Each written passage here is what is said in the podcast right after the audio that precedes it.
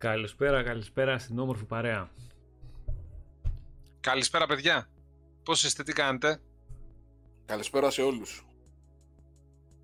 Βασίλης Παπαλαγάρας, Παναγιώτης Πάχος. Σήμερα εδώ στην παρέα μας και εφεντιά μου. Καλησπέρα σε όλα τα παιδιά που είναι στο chat. Σταύρος Αλτάς, Next Gen εδώ που έχουμε, έχει βγάλει και μια ειδισούλα που θα τη συζητήσουμε.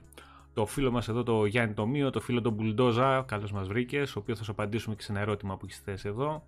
Βασίλης Κοβατσής, Νάσγκουλ, Χριστάρας, Χριστάρας επί δύο, Μάριος, ε, Άγγελος, Αρωτρόλ, έχουμε εδώ ο Ανδρέας Αγγελόπ, έχουμε, έχουμε θέμα, Πλάτας, καλησπέρα σε όλα τα παιδιά.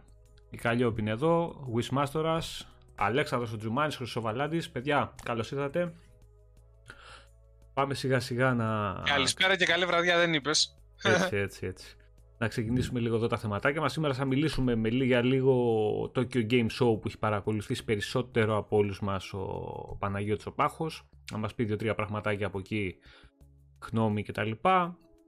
Θα μιλήσουμε για το SSD της Seagate, την επέκταση χώρου για τα Xbox Series X και Series S, για τον οποίο πλέον μάθαμε τα πάντα, τιμές, specs τα γνωρίζαμε. Να συζητήσουμε λίγο την τιμή και το κατά πόσο αυτή ε, είναι ok. Δικαιολογείται. Δικαιολογείται, άσχετο με το αν μας φαίνεται ακριβή, φθηνή, οτιδήποτε άλλο. Πούμε δύο-τρία πραγματάκια. Θα εξηγήσουμε λίγο το πώς λειτουργεί σε σύγκριση με τους εξωτερικούς USB σκληρούς δίσκους αλλά και τον εσωτερικό χώρο αποθήκευσης και φυσικά τον περισσότερο χρόνο μας θα τον αναλώσουμε στον σχολιασμό των 23 πλέον Xbox Game Studios και το τι περιμένουμε να έρθει στο, τους επόμενους μήνες στη πλατφόρμα του Xbox. Ε, πριν ξεκινήσουμε να απαντήσουμε εδώ λίγο στο φίλο τον Bulldoza ο οποίος μας ρώτησε να το διαβάσω ακριβώς όπως μας το έχει ρωτήσει το παιδί. Λέει: Παιδιά, καλώς σας βρήκα και ευχαριστούμε για όλες τις πληροφορίες. Έχω μια απορία. Είχα και τις δύο κονσόλες Xbox One X και PS4 Pro. Και η απορία μου είναι η εξής: Αν παίξεις PS4 όταν έπαιζα κάτι online, με έβαζε συνήθως με Έλληνες συμπαίκτες. Ενώ στο Xbox πολύ σπάνια να τύχε να βρω Έλληνα σε κάποιο game. Τι παίζει με αυτό, μήπως το Series X τώρα με το ελληνικό μενού να φτιάξουν τα group, ευχαριστώ. Λοιπόν, Αγαπητέ φίλε, δεν έχει να κάνει ούτε με τα ελληνικά της κονσόλας, ούτε με τίποτα άλλο. Έχει να κάνει με το user base που έχει κάθε πλατφόρμα στην εκάστοτε χώρα. Είναι λογικό όταν το, το PlayStation στην Ελλάδα πουλάει 10 ή πουλούσε 10 προς 1, ε, να είναι 10 προς 1 και το, και το community και οι χρήστες που θα βρεις σε, στα παιχνίδια. Άρα αν παίζεις ένα πολύ γνωστό τίτλο, ας πούμε ένα FIFA ή ένα οποιοδήποτε άλλο παιχνίδι που έχει πουλήσει πάρα πολύ σε όλες τις πλατφόρμες, σίγουρα θα βρεις ε, και πολλούς παίχτες Έλληνες να παίξει στο Xbox. Άμα παίζει ένα παιχνίδι που δεν είναι τόσο δημοφιλές και δεν έχει κάνει πολλές πωλήσεις, λογικό είναι να είναι και λιγότερα τα άτομα. Δεν φταίει τίποτα άλλο, αυτός είναι ο μόνος λόγος. Δεν έχει να κάνει με matchmaking. Λοιπόν. Ε... Εξαρτάται και με τον τίτλο. Πώς το παίζουν εκείνη τη στιγμή και στην Ελλάδα. Εντάξει, ναι, όλα, όλα παίζουν ρόλο. Αλλά το βασικό θέμα είναι αυτό. Λοιπόν, καλησπέρα και στα παιδιά που μπήκαν τώρα στο chat. Ε, ο πριν κάτι να σχολιάσουμε επίσης μια ειδισούλα που έδωσε και ο Next Gen Portal εδώ λέει Digital Foundry πριν λίγο το Demon Souls στο PS5 τρέχει 4K 30 fps και 1440p 60 fps που λόγω μη υποστήριξη native 1440p σε 4K τηλεοράσεις θα έχει screen tearing δεν είναι ακριβώς έτσι τα πράγματα βέβαια αλλά θα το δούμε αυτό λίγο Άχω, θες να σχολιάσεις κάτι γι' αυτό; Ε, για το tearing που λέει. Ναι, ναι, ναι. ναι. Ε, καταρχήν δεν έχει σχέση το tearing με, το, με, με, την ανάλυση τηλεόρασης. Έχει με τα frames. Δηλαδή όταν ε, δημιουργείται το πρόβλημα με το tearing είναι γιατί δεν μπορεί να συντονιστεί το monitor η τηλεόραση στα αντίστοιχα frames που, που δίνει η κονσόλα, το PC κτλ. Και γι' αυτό το λόγο έχουν βγει και τεχνολογίες ε, της AMD FreeSync και της ε, NVIDIA G-Sync για να συντονίζουν το monitor με, το, με την κονσόλα ή τον υπολογιστή ανάλογα γιατί μιλάμε το καθένα ε, να συντονίζουν το, το ρυθμό ανανέωσης ώστε να είναι ίδιος και να μην έχουμε το tearing. Το tearing τώρα στο, στο αν είναι 1440 είναι 4K δεν παίζει κανένα ρόλο. Ε, και οι νέες κονσόλες ε, έχουν τεχνολογία FreeSync και οι δύο. Οπότε οι τηλεοράσεις που ε, υποθέτω ότι έχουν ένα FreeSync, γιατί έτσι και αλλιώς τηλεοράσεις έχουν από μόνες τους ρυθμούς στάνταρ ανανέωσης, οπότε αν είναι σταθερό το, το frame rate δεν παίζει ρόλο, δηλαδή οι τηλεοράσεις έχουν 60 ας πούμε. Ε, αν είναι είτε 60 είτε 30 σταθερά δεν έχεις κανένα πρόβλημα ποτέ με tearing. Ε, μετά έχεις, όταν πέφτουν τα FPS ή όταν παίζουν, εκεί είναι λίγο το, το θέμα. Και πάλι στην τηλεόραση δεν πολύ φαίνεται, στους υπολογιστές φαίνεται πολύ πολύ πιο έντονα. Αλλά πάση περιπτώσει, ε, όχι, δεν νομίζω να έχουν θέμα στο, για tearing σε αυτό το. Εντάξει, ειδικά με τις νέες τεχνολογίες δεν νομίζω αυτό να υπάρχει θέμα. Ναι, ειδικά. Δηλαδή, θα το δούμε, παιδιά. Από βέβαια, καμιά κονσόλα. Βέβαια, από καμιά κονσόλα δεν νομίζω ότι θα Θα τα δούμε στην πράξη όλα αυτά, γιατί αν δεν γίνει και σωστή δουλειά και από τους developers, πολύ πιθανός να δεις και tearing, να δεις και άλλα πράγματα πολλά. Και όχι μόνο στο Demon's Souls, σε όλα τα παιχνίδια και του Xbox και του PlayStation. Κοίτα, το, το FreeSync ας πούμε και το G-Sync έχουν μια, ένα φάσμα που καλύπτουν. Νομίζω από τα 48 Hz μέχρι τα 120, οπότε φαντάζομαι από τα 48 FPS μέχρι τα 120. Τώρα αν πέφτει κάτω από τα 48 πιθανότητα θα βλέπεις, αλλά το tearing ε, είναι και λίγο, ξέρεις, είναι και λίγο περίεργο. Σίγουρα θα βλέπεις λίγο πιο σπαστά ας πούμε αν πέφτει κάτω, θα βλέπεις δηλαδή τις πτωσεις του frame rate, θα τις αντιλαμβάνεσαι. Αλλά τώρα το tearing θα είναι λίγο πιο περίεργο. Τέλος πάντων. Κώστα, θα, θα δω τι θα κάνω με τα, με τα studio, τα logo από κάτω. Έχω βρει δύο-τρεις λύσεις. Δεν πρόλαβα να τις υλοποιήσω, γι' αυτό βλέπετε μόνο τα, τα παλιά, να το πω έτσι. Θα μπουν, θα προσθεθούν και τα καινούργια. Μη σκάτε. Λοιπόν, πίσω παίζει Mafia Definitive Edition. Το οποίο το τελειώνω σήμερα κιόλας. Νομίζω μες στην εβδομάδα θα βγει και το review. Αρκετά καλό remaster. Αρκετά καλό. Όχι τέλειο, όχι πάρα πολύ καλό. Είναι αρκετά καλό. θα το αναλύσουμε άλλη στιγμή αυτό. Ε, Next Gen ναι, θα το διαβάσουμε ακριβώς τι έχουν βγει και τι έχουν πει και θα το συζητήσουμε γι' αυτό. Ε, και στο Grey Gandalf μια Ναι, ναι, ναι. Ε, όχι μόνο θα είναι backwards compatible το Witcher, αλλά θα γίνει και free ε, enhanced upgrade στην ουσία για τις next gen consoles, οπότε θα παίζει δωρεάν και ακόμα καλύτερα. Οπότε, Επίσης θα πούμε το βασικότερο. Ό,τι παιχνίδι παίζει τώρα στο Xbox One, οποιοδήποτε παιχνίδι, Day One παίζει και στο Series S και στο Series X. mm Αυτόματα. Ναι, ναι. Καλησπέρα και στο Γιάννη, καλησπέρα στο Γιώργο Τορίζο. Δεν ξέρω αν έχουμε ξεχάσει κανένα, ναι. Με πιο απλά λόγια, ε, η λίστα με τα backward compatibility παιχνίδια του Series S X είναι το τωρινό το store του Xbox One. Ό,τι ναι. βλέπετε τώρα μέσα στο store στο Xbox One παίζει αυτόματα από την πρώτη μέρα. Στο καινούριο store, βασικά. Στο καινούριο. Όχι σε marketplace κτλ. Που έχει και παιχνίδια του 360 που δεν είναι backwards. Στο καινούριο store. Ε, ρε Λούφι, remake δεν το λες. Γι' αυτό το είπα έτσι. Είναι ένα πολύ καλό remaster για μένα. Remake θα ήταν αν είχε γίνει αλλαγή στους μηχανισμούς, αν είχαν στηθεί κάποια πράγματα από την αρχή, ε, ένα γενικό, μια γενική έτσι επανασχεδιασμό, επανασχεδιασμός των μοντέλων κτλ. Για μένα δεν είναι remaster. Από τη στιγμή που όλα τα άλλα έχουν μείνει ίδια. Πάντως έχει γίνει πολύ καλή δουλειά. Okay, αυτό το, το δέχομαι. Λοιπόν, ε, επίσης θα μιλήσουμε για προπαραγγελίες, είναι κάτι που ξέχασα να πω στην αρχή, γιατί έχουμε δύο-τρία πραγματάκια που πρέπει να συζητήσουμε.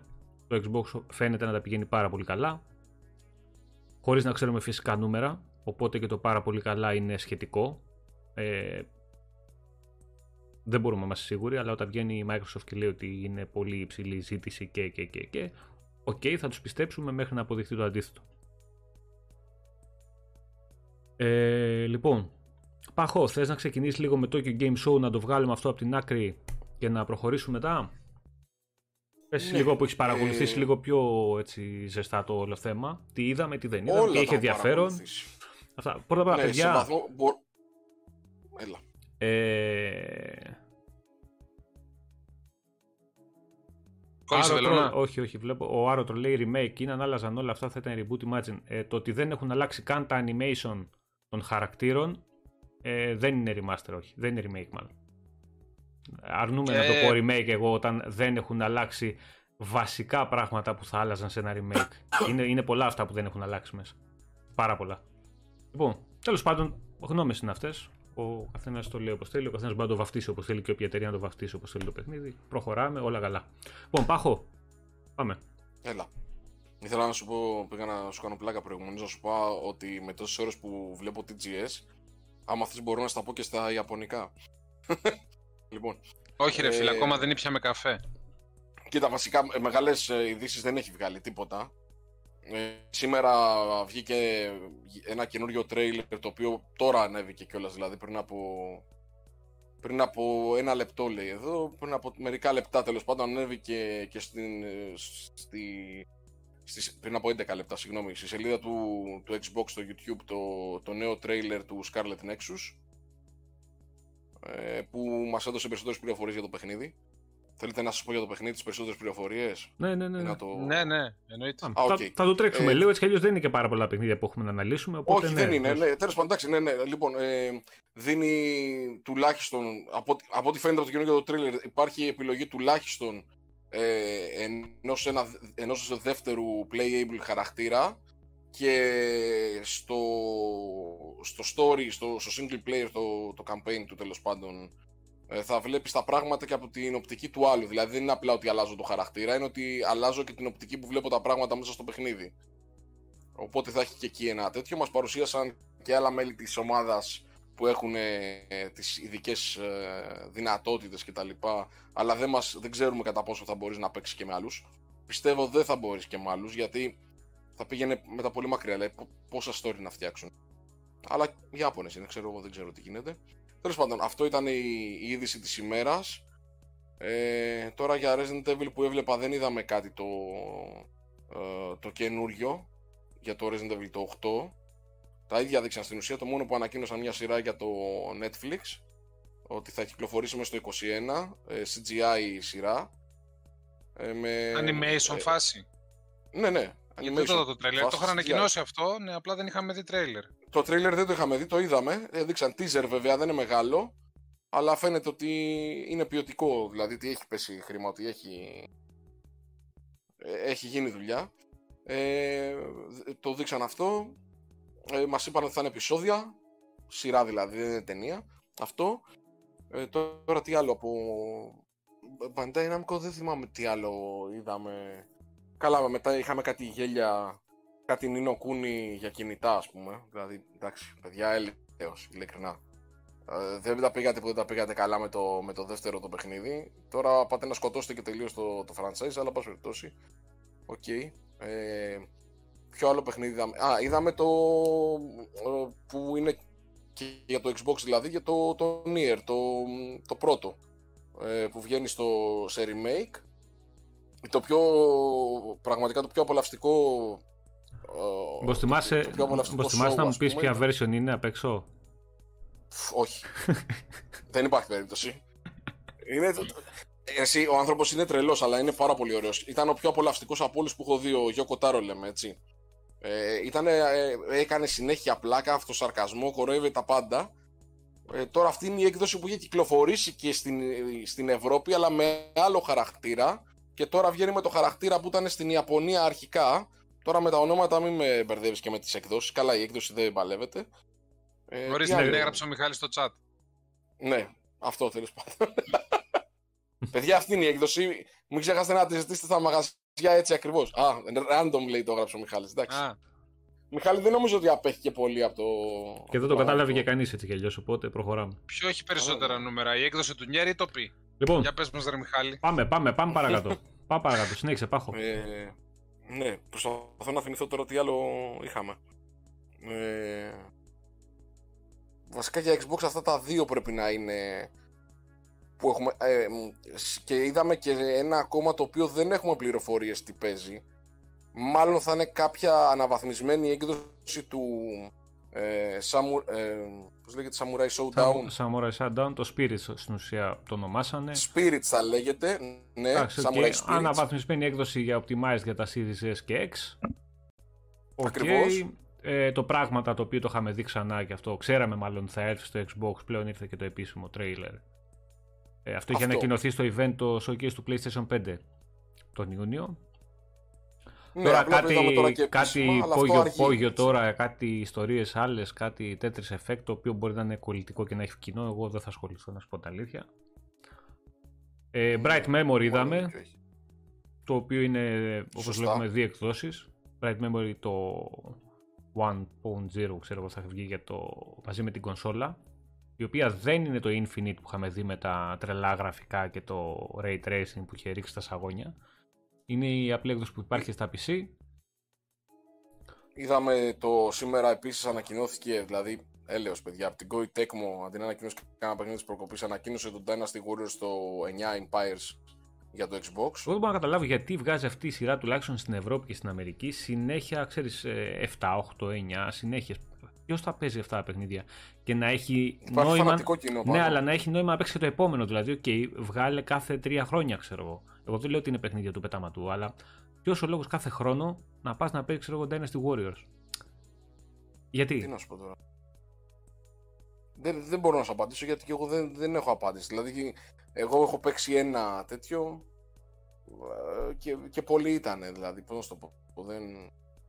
Ωραία. Για εγώ να πω την αμαρτία μου, το μοναδικό Dynasty Warrior που μου άρεσε ήταν εποχές PlayStation 1 από εκεί και πέρα δεν έβρισκα λόγο ύπαρξης σε αυτό το franchise. Είναι το ίδιο πράγμα, ρε ναι. Βασίλη. Είναι... Δεν ξέρω η Ιαπωνία τι κάνει, βέβαια. Δεν ξέρω αν πουλάει. Πουλάει, πουλάει πάρα πολύ. Ε, άμα πουλάει, ναι, ο λόγος ύπαρξης. Τι άλλο θέλετε; Λοιπόν. Ναι. Και, και το Animal Crossing. Έχεις τίποτα άλλο για το Tokyo Game Show, Πάχο; Εγώ δεν έχω να συμπληρώσω κάτι άλλο. Δεν είδαμε κάτι. Ε, Sword Art Online είδαμε. Sword Art Online είδαμε. Σήμερα επίσης.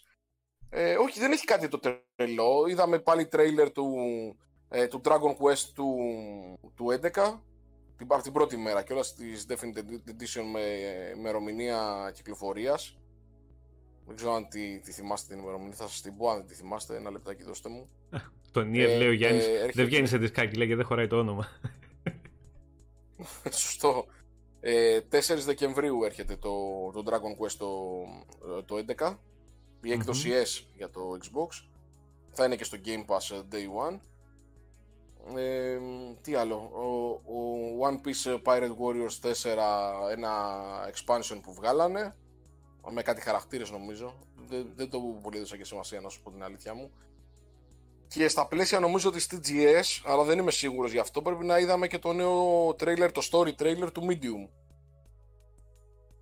Ναι, ναι, ναι, ναι. ναι. Έτσι, νομίζω ότι είναι στα πλαίσια της TGS, δεν είμαι σίγουρος. Δεν θυμάμαι να το είδα εκεί, αλλά το είδα ε, αυτή την περίοδο. Οπότε μάλλον για αυτό το λόγο. Αυτά είναι τα νέα τα βασικά. Δεν υπάρχει κάτι άλλο. Ωραία. Είναι και ένα παιχνίδι, λέει ο Μιχάλης, που ανακοινώθηκε remake για Xbox και Switch. Ποιο ήταν αυτό, ρε παιδιά; Ναι, το έχει στείλει ο Μιχάλης. Μήπως λέει το R-Type. Μήπως λέει το R-Type. Το R-Type το 2, δεν το... το Final 2, δεν το αυτό... ανέφερε εσύ; Όχι, δεν το ανέφερα. Αν λέει αυτό, ναι, είναι για όσους ε, το έχουν ζήσει από παλιά αυτό το παιχνίδι, είναι ιστορικό παιχνίδι. Είναι από τα καλύτερα παιχνίδια για μένα που έχουν βγει ποτέ. Την κατηγορία του, μια κλάση μόνο του δηλαδή. Ε, εντάξει, δεν θα προσφέρει καινούργιες εμπειρίες, αλλά αυτό που είναι είναι ορόσημο παιχνίδι. Εμένα μου αρέσει πάρα, πάρα πολύ. Το έχω παίξει βέβαια. Εποχής PS2 αυτό. Και πιο παλιά. Όχι άλλο δηλαδή... λίγο ναι, το έχει στείλει ο Μιχάλης. Όταν θα μπει μετά, αν θα προλάβει να μπει, θα το πει γιατί το έχει στείλει τώρα κάπου. Δεν έχω προλάβει να το, δει, να το δω, παιδιά. Οπότε το αφήνουμε γι' αυτό να περάσει. Θα το προσθέσουμε μετά. Λοιπόν, έχουμε τίποτα άλλο ή να προχωρήσουμε να μιλήσουμε λίγο για τις προπαραγγελίες; Όχι, όχι, προχώρα. Ωραία. Και το Japan προχωράμε. World Update είδαμε στο Flight Simulator με τα μέρη της Ιαπωνίας, τα αεροδρόμια. Αυτό το ξέραμε, ρε. Ναι, μόνο, το ξέραμε. Και το Flight Simulator. Το είχαν πει αυτό. Εντάξει, ναι, απλά ναι. δώσανε λίγο παραπάνω προσοχή, προσθέσανε κάτι πόλεις, περιοχές, αεροδρόμια κτλ. Εντάξει. Δεν είναι κάτι. Το, το πράγμα. δεν λέει πάντως ο Μιχάλης το πράγματα. Όχι, όχι. Άλλο, άλλο παιχνίδι είναι, παιδιά. Άλλο παιχνίδι αυτό που λέει ο Μιχάλης. Θα μα το πει μετά. Δεν το θυμάμαι και εγώ αυτή τη στιγμή πάντως. Τέλος πάντων. Για, το, ε... για τον Gandalf που ρωτάει αν είναι το medium exclusive. Exclusive είναι για πόσο καιρό δεν ξέρουμε, γιατί είναι, για, είναι timed exclusive ακριβώς. Είναι φάση Blair Witch. Τώρα το πόσο θα είναι, αν θα είναι 6 μήνες, ένα χρόνο ή δύο χρόνια, θα το δούμε. Ε, λοιπόν, πάμε λίγο να μιλήσουμε για τις προπαραγγελίες, παιδιά, γιατί είναι αρκετοί αυτοί που έχουν ε, θέμα, αρκετοί Α, αυτοί sorry, που... Πάνω, Έλα. πάνω, συγγνώμη, επειδή το ξέχασα και θα με σκοτώσει ο Μιχάλης. Είδαμε και νέο τρέιλεράκι με ειδικές κινήσεις για το Yakuza. Α, μάλιστα. Έτσι που βγαίνει, θα είναι day one, θα είναι και στο Game Pass ε, και είναι και το καινούριο της σειράς, έτσι. Γκάλ ε, λέει που λέει ο... Ναι. ναι. εντάξει, καλά, αυτό το παιχνίδι Μιχάλη δεν είναι για να ασχοληθεί, κατά τη γνώμη μου. Είναι περίεργο πολύ. Πρέπει να είναι, είναι... Ιαπωνεζιά τριλή αυτή, ε. Όχι απλά Ιαπωνεζιά, είναι και λίγο... Θες πάντων, μην το συζητήσουμε. Ωραία, λοιπόν, πάμε παρακάτω και ό,τι είναι το συμπληρώνουμε. Λοιπόν, προπαραγγελίες. Ε, αυτή τη στιγμή στα καταστήματα ελληνικά εννοείται ότι ακόμα μπορείς να προπαραγγείλεις ε, Xbox ε, και PS5 προπαραγγείλεις κανονικά. Το, ο μόνος που δεν μπορείς να προπαραγγείλεις, μάλλον που ενημερώνει ότι η πρώτη παρτίδα έχει τελειώσει και τα λοιπά για το PS5 τουλάχιστον είναι ο Κοτσόβολος από τον οποίο έχουμε και να πούμε εδώ λίγο για τα παιδιά και να μας πούνε και τα παιδιά στο chat ε, αν έχουν ε, παρόμοια εμπειρία πάνω διόρθωση δεν είναι στο Game Pass το Yakuza Day One. Είναι Day One release με το Xbox. Εντάξει, Εντάξει θα έρθει και αυτό. Τώρα μόλις ε, ανακοινωθεί η αγορά της ε, Sega θα μπει. Έτσι, έτσι, έτσι. έτσι. Λοιπόν, ε, δύο παραδείγματα. Ε, Ανδρέα, ναι, ό,τι θες, δώσε. Λοιπόν, ε, δύο παραδείγματα και τα δύο έχουν να κάνουν με, με κοτσόβολο. Πρώτον, άνθρωπος ο οποίος έχει αποκτήσει την κονσόλα κανονικά με χρηματοδότηση, η οποία κανονικά έχει εγκριθεί και έχει προχωρήσει, ε, Gym αν τα θυμάμαι καλά, ε, που σημαίνει ότι από τον επόμενο μήνα πληρώνει κανονικά, γιατί το δάνειό του από την τράπεζα έχει εγκριθεί και έχει ξεκινήσει. Έχει ενημερωθεί ότι είναι, δεν είναι σίγουρο το αν θα παραλάβει από το κατάστημα. Α, ωραίο. Επίσης, ε, άτομο πάλι από το ίδιο κατάστημα, ο οποίος είχε κάνει ε, pre-order χωρίς χρηματοδότηση, ενημερώθηκε από το κατάστημα ότι πρέπει να δώσει προκαταβολή. Το έχει βάλει καταβολή. Και η πλάκα είναι ότι όταν το ρώτησε, δηλαδή, επειδή άμα δεν βάλω αντικαταβολή, τι θα γίνει; Ε, δεν παίζει τίποτα, θα το παραλάβεις κανονικά.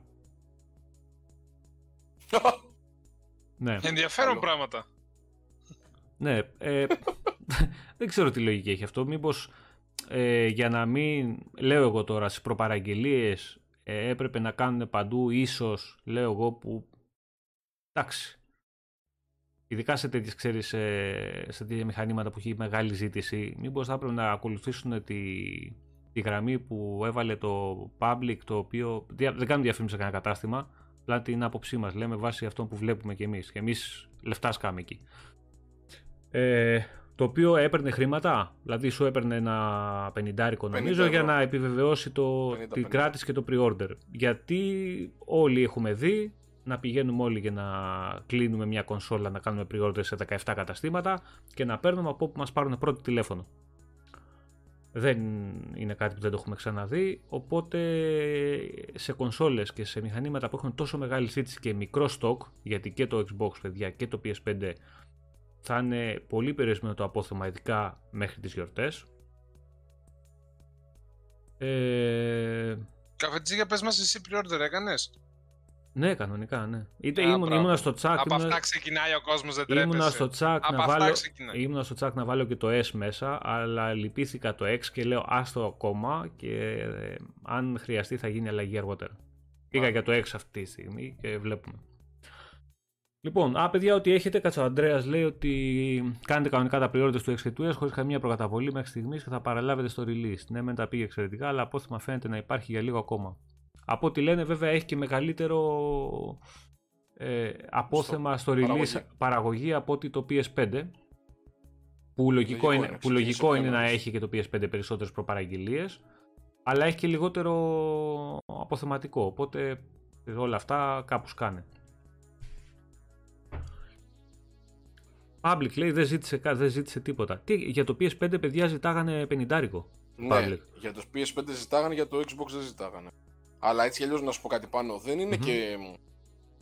Δηλαδή, όταν ζητάς την προκαταβολή, θα πρέπει να μου εγγυηθείς σε μένα ότι θα το παραλάβω την πρώτη μέρα. Ναι, ναι, ναι. Γιατί το να μου τη ζητάς σε μένα την προκαταβολή και μετά να, ε, να, να, μου πεις ότι, OK, αλλά θα παραλάβεις, ας πούμε, σε 15 μέρες. Συγγνώμη, αυτό είναι, είναι απαράδεκτο, έτσι. Είναι λόγος δηλαδή για να τσακωθεί με το κατάστημα. Εντάξει, απ' την άλλη, αν είναι και πολύ μεγάλη ζήτηση και λειτουργεί με αυτή την πολιτική, ξέρεις ότι. Γιατί μην ξεχνάμε ότι παιδιά τα μεγάλα καταστήματα που δέχονται και χρηματοδοτήσεις ε, αυτού του είδους χωρίς πιστοτικές κτλ. είναι 2-3, ξέρω εγώ. Ε, αν έχουν τόσο μεγάλη ζήτηση που δεν μπορείς να του καλύψεις το στόκ, τι θα σου πούνε; Ξέρω εγώ. Δηλαδή, ε, εγώ πιστεύω ότι. Εγγυημένε ω παραγγελίε. Δεν μπορεί, δεν μπορεί να είναι δεν μπορεί να είναι εγγύημε. Βέβαια, μέσα μας τσούξει που δεν θα παραλάβουμε, αλλά δεν νομίζω ότι είναι κάτι που στο 100% μπορεί να το προβλέψει και ένα κατάστημα. Αν δεν μπορεί να έχει κάποιε. Άκου να σου πω, υπάρχει πολιτική που εφαρμόζει το Amazon εδώ και χρόνια πολύ επιτυχημένα. Το οποίο τι κάνει, βγάζει κάποια κομμάτια στην αρχή και μετά τα βγάζει σταδιακά αναλόγως με το πώς βλέπει, πώς πηγαίνει η, το στόχο και από τον προμηθευτή κτλ. Και, και στο τέλος, πάντα κρατάει κομμάτια, γιατί δεν τα βγάζει ποτέ όλα για ευνόητους λόγους, κρατάει κομμάτια για το release. Οπότε ποτέ δεν πέφτει έξω. Γι' αυτό και έχει πάντα, σχεδόν πάντα και στέλνει και τις πρώτες, την πρώτη μέρα. Το ίδιο πράγμα μπορεί να κάνουν και στην Ελλάδα. Παίρνουν ας πούμε 100 κομμάτια παράδειγμα, να δουν από την εμπειρία τους ότι τα 10 είναι εγγυημένα. Ωραία, για τα 10 παίρνω προκαταβολή. Τα υπόλοιπα μετά βλέπουμε. Ξαναμιλάω με τον προμηθευτή, μου λέει τελικά 20. Ωραία, ξανανοίγω άλλα 10 κομμάτια. Κατάλαβες τι λέω; Μετά, αν έρθουν του έρθουν 50, βγάλε και 30 Πάνω, την πρώτη όταν, μέρα. Όταν βλέπεις ότι έχει γίνει παγκοσμίως ένα μπάχαλο με τις προπαραγγελίες και των δύο κονσολών, ε, μην περιμένουμε παιδιά να, να τα πάει τέλεια ε, και να μην υπάρχουν προβλήματα στην Ελλάδα. Ειδικά με τον τρόπο που λειτουργούν τα καταστήματα εδώ. Εντάξει, φταίνε, τα πάντα ξεκινάνε βέβαια από τις εταιρείες και το stock και το προγραμματισμό και το σχεδιασμό που έχουν κάνει και το πόσο βέβαια τους έχει επιτρέψει τώρα η κατάσταση η τωρινή να έχουν τα αποθεματικά που θέλουν. Αλλά, OK, okay, μην περιμένουμε να, να πάνε και όλα ρολόι. Εγώ πιστεύω ότι και γκρίνιες θα έχουμε στις 10 του Νοεμβρίου και θα έχουμε εδώ να συζητάμε διάφορα. Τέλος πάντων, ε, Gandalf, για ποιο λόγο κάποιος ε, χρειάζεται να έχει και X και S; Θα σου πω τουλάχιστον για μένα, γιατί εγώ έχω ένα X, είχα τουλάχιστον στο σαλόνι και ένα S στο γραφείο. Γιατί έχω το monitor και αν χρειαζόταν να παίξω έπαιζα και στο γραφείο με το S το οποίο με κάλυπτε γιατί έχω, δεν έχω 4K monitor στο γραφείο. Αυτή τη στιγμή θα αλλάξουν, θα γίνει τράμπα όπως καταλαβαίνεις στο Series X με το X στο σαλόνι και θα έρθει το One X στο γραφείο. Ε, αν δω ότι θα το χρειαστώ αργότερα το S για κάποια παιχνίδια Next Gen που δεν παίζουν στο X, θα το αλλάξω. Αυτή τη στιγμή δεν το αλλάζω. Αυτός είναι ο μόνος λόγος, ότι χρειάζεται να έχεις δύο κονσόλες στην ίδια τηλεόραση. Εννοείται. Εγώ νόμιζα το θες για αποθηκευτικό χώρο, ρε. Να ναι, το κάνεις ναι, ναι, τράπα ναι. από το S στο X. Έτσι. Τέτοια λεφτά έρχονται. Παιδιά, ας ελπίσουμε... Εγώ αυτό θα έκανα τουλάχιστον. Ας Εγώ σκεφτεί, μην νομίζεις. Ας ελπίσουμε όσοι ε, προπαραγγείλαμε και όσοι έχουν πληρώσει λεφτά ε, να παραλάβουν ε, day one. Μακάρι, μακάρι να μπορέσουν να τους εξυπηρετήσουν όλους, να είναι όλοι χαρούμενοι. Γιατί είναι, είναι μαλακία να έχεις πληρώσει και να μην έχεις στα χέρια σου αυτό το οποίο στην ουσία έχεις δώσει τα λεφτάκια σου. Λοιπόν, όποιος έχει άλλη εμπειρία, παιδιά, έτσι με προπαραγγελίες, κατάστημα, έχει κανένα περίεργο τηλεφώνημα ή ξέρω εγώ, καμιά ειδοποίηση που να χρειάζεται να την αναφέρουμε, ας το γράψετε εδώ στο chat, θα το δούμε και εμείς θα το πούμε. Ο Ανδρέας λέει επίσης το 1 τέταρτο του κόσμου που έκανε pre-order το PS μπορεί να παραλάβει μέχρι το τέλος Δεκεμβρίου και το νούμερο είναι σχετικά μεγάλο. Εντάξει, εντάξει, θα τους δούμε. Θα τα δούμε, παιδιά, ακόμα ό,τι και να λέμε εμείς από τη στιγμή που δεν ξέρουμε πόσα κομμάτια θα έρθουν από την κάθε κονσόλα η χώρα μας τουλάχιστον τις πρώτες μέρες δεν ξέρουμε τίποτα τώρα, θεωρίες είναι αυτά. Λοιπόν πάμε λίγο στο, στον SSD να, ναι, δούμε τι, ναι. να δούμε τι έχουμε Γιατί εκεί ακούγεται πολύ και αυτό που λέει ο Βασίλης το οποίο είναι λάθος. Ποιο; λένε πολύ ότι Μα καλά ξέρω εγώ, αν το 1 τέρα έχει 220 ευρω ε, στην ουσία βάζω άλλα 70, άλλα 80 και παίρνω το Series S. Ναι, και Ένα δεύτερο. Και παίρνεις Ένα τι, δεύτερο 500 ξέρω εγώ, γίγα, δηλαδή 500 GB. Okay. Και τα κάνεις τι, ναι, τα μια άλλη κονσόλα μέσα που μπορείς να τα χρησιμοποιήσεις. Δεν είναι μόνο αυτό, είναι τώρα και το ότι εντάξει, δηλαδή Hello, χιούμορ έκανα. Hello. Ναι, OK. Okay. Εντάξει, πάμε παρακάτω. Ε, ο Next λέει μια ερώτηση ακουστικά USB με κάρτα ήχου θα μπορούμε να βάλουμε στο Series X; USB, yes, ναι, θα μπορείς να βάλεις αν ε, συνδέονται με USB στην κονσόλα. Μια χαρά θα μπορείς να βάλεις. Λοιπόν, ε, Seagate. Το δισκάκι, το καινούργιο κάρτα επέκτασης χώρου της, για τα Series X και Series S. 1 TB ο χώρος. Να πούμε ότι και οι δύο κονσόλες δέχονται ακριβώς το, την ίδια κάρτα για την επέκταση του χώρου. Δεν έχουν καμία διαφορά στην τεχνολογία οι δύο κονσόλες. Το μόνο, στο μόνο που διαφέρουν είναι η χωρητικότητα, η αρχική ε, του εσωτερικού χώρου που έχουν. 500 το S, ένα ναι, το 1 TB το Series X, 512 MB το Series S. Η τιμή 220 δολάρια από τα pre-order που άνοιξε εκεί το Best Buy το αμερικάνικο, που στην ουσία νομίζω ότι θα είναι 220 ευρώ, στην Ευρώπη εδώ και στην Ελλάδα, τα οποία είναι αρκετά χρήματα, αλλά απ' την άλλη ε, θεωρώ πως η αυξημένη τιμή είναι δικαιολογημένη. Είναι δικαιολογημένη. Δεν δηλαδή, πάει να είναι ακριβό όμως. Είναι, είναι δεν το συζητάμε αυτό. Δεν το συζητάμε. Πρώτα απ' όλα είναι κάτι το οποίο το γνωρίζαμε. Εγώ είχα, ε, έτρεφα κάποιες ελπίδες κρυφές ότι του έλεγα άντε να πάει 150. Εκεί έλεγα κανένα κατοστάρικο έτσι μέσα. Όταν ο είδαμε. που έλεγε 200 εδώ μέσα είμαι εγώ. Α, για να τα λέμε και αυτά. Ισχύει. Είναι, Εσείς είναι... κουφάλες 100-150 λέγατε εκεί πέρα. Είναι... Εντάξει, είναι πολλά τα χρήματα, αλλά απ' την άλλη οι τεχνολογίες, το ότι είναι custom dedicated λύση από εταιρεία, ότι αυτή τη στιγμή υπάρχει μονοπόλιο, δεν υπάρχει άλλη άλλη κάρτα. Όποιος θέλει να κάνει επέκταση χώρου είναι αυτό. Τέλος.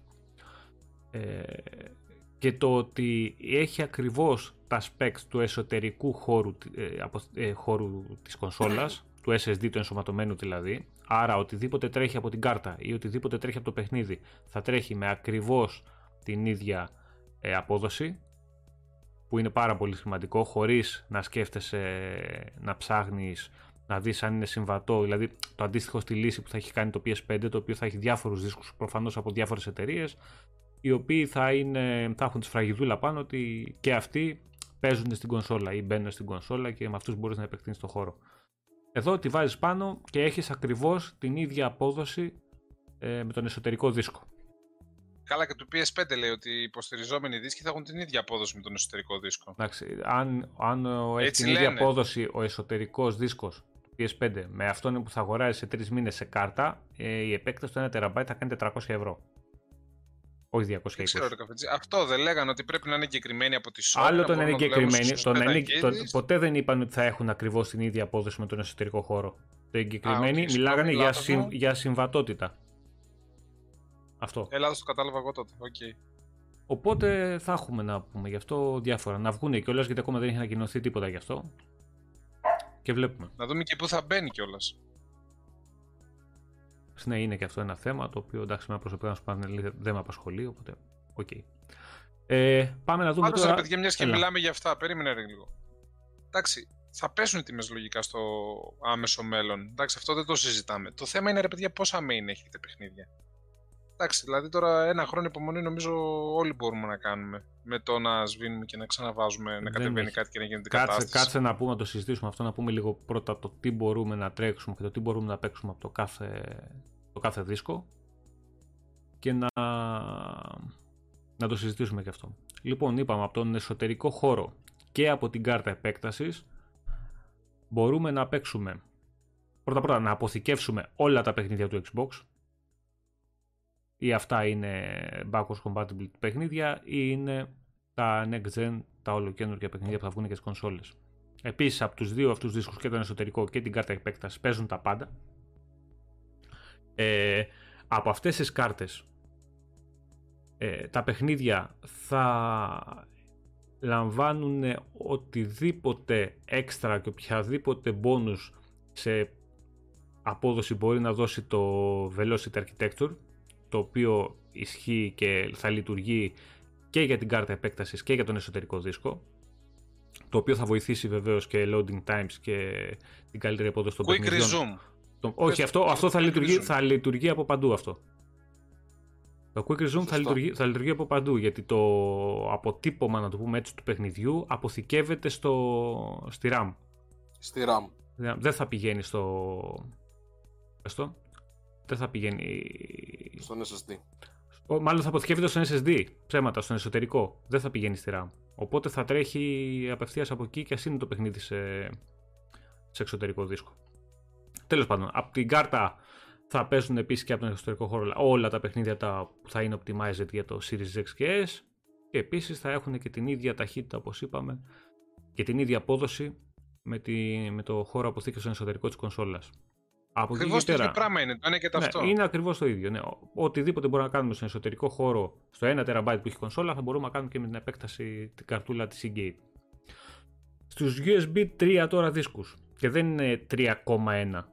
Εντάξει, παιδιά, μην λέτε έχω USB 3 και αν θα μου παίζει. Οποιοδήποτε δίσκος USB 3 θα παίζει μία χαρά στο, στην κονσόλα. Από εκεί Δηλαδή στους δίσκους που έχουμε ήδη ενσωματωμένους αυτή τη στιγμή στο One X, στο One, στο S και τα λοιπά και αποθηκεύουμε τα παιχνίδια μας και τα παίζουμε από εκεί ε, κουμπώνοντας το δίσκο πάνω στο Series X ή στο Series S συνεχίζουμε να παίζουμε τα παιχνίδια που έχουμε εγκατεστημένα κανονικά. Στο δίσκο επίσης μπορούμε να αποθηκεύουμε και τα παιχνίδια, τα next gen παιχνίδια των X και S να τα αποθηκεύουμε ε, δεν θα μπορούμε όμως να τα παίξουμε από εκεί. Όποτε θα χρειαστεί ή θα θέλουμε να τα παίξουμε, θα πρέπει να τα μεταφέρουμε στον εσωτερικό χώρο ή στην κάρτα επέκτασης της της κονσόλας για να μπορούμε να τα τρέξουμε. Αλλά μπορούμε κάλλιστα να αποθηκέψουμε εκεί όσα θέλουμε και απλά να τα μεταφέρουμε όταν χρειαστεί να ασχοληθούμε ή θέλουμε να ασχοληθούμε με αυτά. Ε, δεν θα μπορούμε να παίξουμε από το δίσκο τα optimized παιχνίδια όπως είπαμε του Series X και επίσης δεν θα έχουμε ε, δεν μπορεί να έχει και την ίδια ταχύτητα ε, στα παιχνίδια, τα, τουλάχιστον στα Xbox One και τα 360. Μάλλον δεν θα έχει από το δίσκο το USB τα ωφέλη που θα έχει από τον εσωτερικό, από το Velocity Architecture. Είχε στο Gears 5, ας πούμε, 120 FPS θα πιάνει από τον εξωτερικό τον USB 3. Όχι, νομίζω πρέπει να το βάλεις εσωτερικό. Ε, δεν το καταλάβω. Περί, περίμενε λίγο, κάτσε γιατί διαβάζω εγώ κάτι, είναι να τα βρω. Συνέχισε ερώτηση εσύ και θα το δούμε. Δεν, δεν κατάλαβα εγώ έτσι όπως το λέω ο καφετζής. Α πούμε είναι παιχνίδια backwards compatibility. Όλα τα backwards compatibility δεν θα παίζουν, δεν θα παίζουν από το δίσκο. Για να παίξεις και να, να, τα πατσαρισμένα Όχι, παιχνίδια που θα βγουν, τα, τα πατσαρισμένα παιχνίδια που θα βγουν για τις νέες κονσόλες όπως Gears και τα λοιπά, για να τα παίξεις στο full θα πρέπει να τα παίξεις από τον εσωτερικό δίσκο για την κάρτα επέκταση. Ναι. Αυτό λέω. Ναι, ναι, ναι. ναι. Ε, Βαγγέλη Τριανταφυλλίδη, πες μου λίγο αν ισχύει για το S, γιατί ξέχασα λίγο. Δεν, δεν κατάλαβα τι ρωτάς. Ναι, βέβαια, ε, το ρε καφετζή δεν καταλαβαίνω, το ξέρεις. Ε, ρε μωρέ, εντάξει, έλα τώρα. Έλα, μια χαρά, έλα, πάμε, προχωράμε. Μπορεί να ρωτήσει κάτι το παιδί πιο πάνω και να μην απαντήσαμε, ρε. Εντάξει, Έχει ρωτήσει, απλά βαριέμαι τώρα να ψάχνω πάνω γιατί είναι πολλά και θα χάσω ώρα γι' αυτό. Και εγώ και το... προσπαθώ να βρω. Δεν με πειράζει το αν έχει ρωτήσει κάποιος και τέτοια. Δεν με, με πειράζει το... η αγένεια. Τέλος πάντων. Έλα μωρέ τώρα αγένεια. Τι έλα, τώρα, εντάξει, κύριε Παναγιώτη, σας παρακαλώ απαντήστε μου. Εντάξει, έλα, δεν θέλω κύριε Παναγιώτη, το ρε καφετζή θα μου απαντήσεις με τρία ερωτηματικά είναι λίγο. Έλα, σε έχουν γράψει ρε πάχος, το έχουν πει 49 φορές. Τι, πού παρεξηγήθηκες μωρέ και εσύ περίεργε. Έλα, πάμε. Πάμε. Ε, να, να δούμε, μισό, λεπτό, μισό, λεπτό, μισό λεπτό, μισό λεπτό, Βασιλή. Να δούμε λέει η μεταφορά μεταξύ SD και εσωτερικού του USB 3. Ε, δεν θα παίρνει πολύ. Δεν θα γίνεται μπαμ μπαμ σταύρο, αλλά δεν θα παίρνει και πάρα πολύ. Αν έχεις κάνει αυτή σε, σε SSD εσωτερικό NVMe, ξέρω εγώ, έχεις κάνει μεταφορά ε, από USB 3, θα δεις ότι είναι αρκετά γρήγορη. Βέβαια και τα δεδομένα θα είναι κανένα 60, 70, 80 γίγα, δεν θα είναι 2 και 3 που είναι στα αρχεία, οπότε θα χρειάζεται λίγος χρόνος, αλλά OK. Okay. Εντάξει. Από το να το... από το να το κατεβάζεις το παιχνίδι σίγουρα από την αρχή ε, είναι θέμα. Επίσης αυτό παιδιά βοηθάει πάρα πολύ, πάρα πολύ που δεν το έχει καταλάβει πολύς κόσμος ακόμα και δεν το έχει λειτουργήσει για να δει πόσο βολικό είναι. Η δυνατότητα που δίνει η εφαρμογή πλέον του Xbox, η καινούρια, η, η beta που είναι σε beta φάση αυτή τη στιγμή, να κατεβάσουμε παιχνίδια τα οποία δεν έχουμε αγοράσει στην κονσόλα μας μπορούμε να κατεβάσουμε όποιο παιχνίδι θέλουμε και όταν αποκτήσουμε το CD ή, ε, ή όταν ε, το αγοράσουμε το παιχνίδι, απλά να πατήσουμε ένα κουμπί και να παίξει. είναι απίστευτο. Δηλαδή, αυτή τη στιγμή μπορείς να κατεβάσει όποιος θέλει το Doom Eternal από σήμερα και δεν είναι preload αυτό. Μιλάμε κατεβάσουν παιχνίδια που δεν έχουμε αγοράσει. Αν κάποιος θέλει να πάει να πάρει σε CD π.χ. το, το, το FIFA 21, να πω έτσι, μπορεί να το κατεβάσει το FIFA από σήμερα και όταν γυρίσει από το κατάστημα και βάλει το ε, Blu-ray μέσα να παίξει. Να είναι έτοιμο κατεβασμένο. Είναι τρομερό αυτό. Επίσης, με αυτόν τον τρόπο γλιτώνεται τα day one patch. Γιατί τα day one patch είναι πάντα, είναι πάντα παιδιά ενσωματωμένα στις digital εκδόσεις. Και στην ουσία ο χρήστης κατεβάζει την digital έκδοση. Ε, όταν βάζει το CD, σου κάνει day one patch γιατί πολύ απλά δεν έχει προλάβει η εταιρεία να το προσθέσει στο Blu-ray μέσα. Δεν υπάρχει, άρα αναγκαστικά το κατεβάζει online. Ε, με αυτόν τον τρόπο ξεχνάτε τα day one, με το που βάζεις το παιχνίδι μέσα, πατάς κουμπάκι και παίζεις. Τρομερό, τρομερό και νομίζω ότι στο μέλλον, ειδικά με, τη, με τους χώρους, τη διαθεσιμότητα κτλ. θα λύσει τα χέρια σε πολύ κόσμο αυτό. Εγώ ήδη το έχω χρησιμοποιήσει δύο-τρεις φορές, δηλαδή να ξέρετε.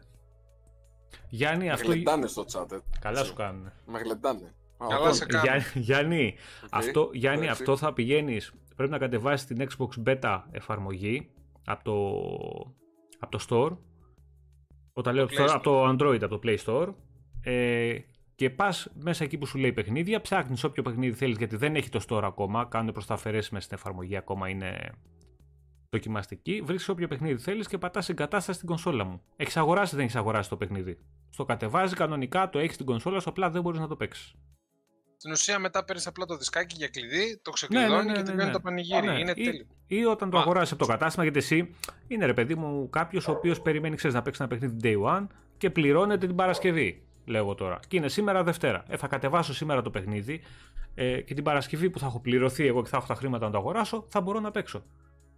Και αυτό βοηθάει, ειδικά για εμάς, ότι εδώ στην Ελλάδα που οι ταχύτητες στη συνδέσει είναι τραγικές, βοηθάει πάρα πάρα πολύ είναι άνθρωπα, άτομα που για να κατεβάσουν 50 και 60 γίγα τώρα παιχνίδι μπορεί να περιμένουν και τρεις μέρες. Δεν πω παραπάνω.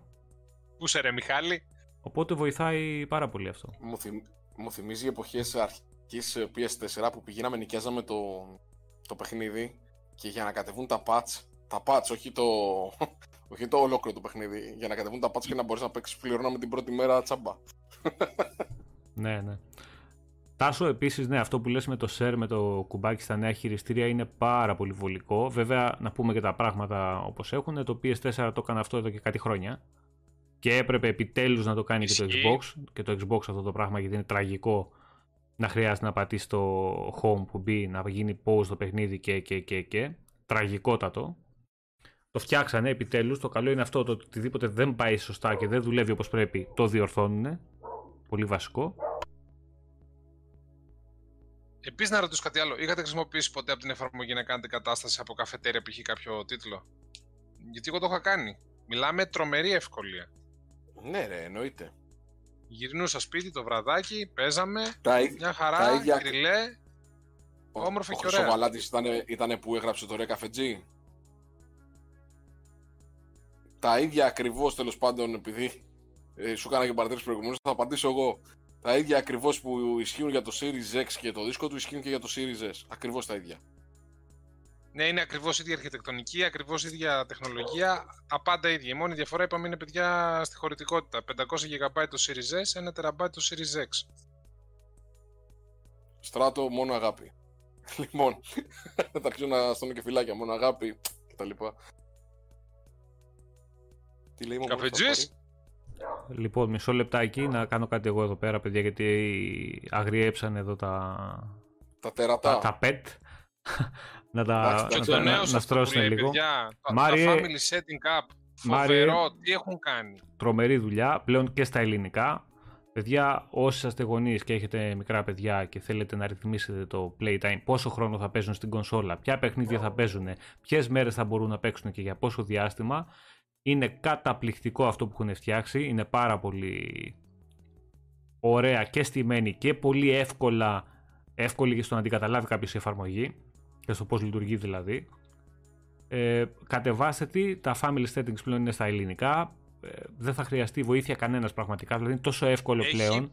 Ε, έχουν κάνει κάτι. Έχουν κάνει κάτι πάνω από 100 τροποποιήσεις για οποιαδήποτε χρονική Είναι στιγμή. τρομερό ότι έχουν κάνει κάτι τόσο πολύπλοκο γιατί Νομίζω είναι, ξεπέρασαν την Nintendo σε αυτό το είναι πράγμα. Είναι πολύ δύσκολο, παιδιά, το να ρυθμίσεις, ξέρω εγώ, ε, για κάποιο λογαριασμό.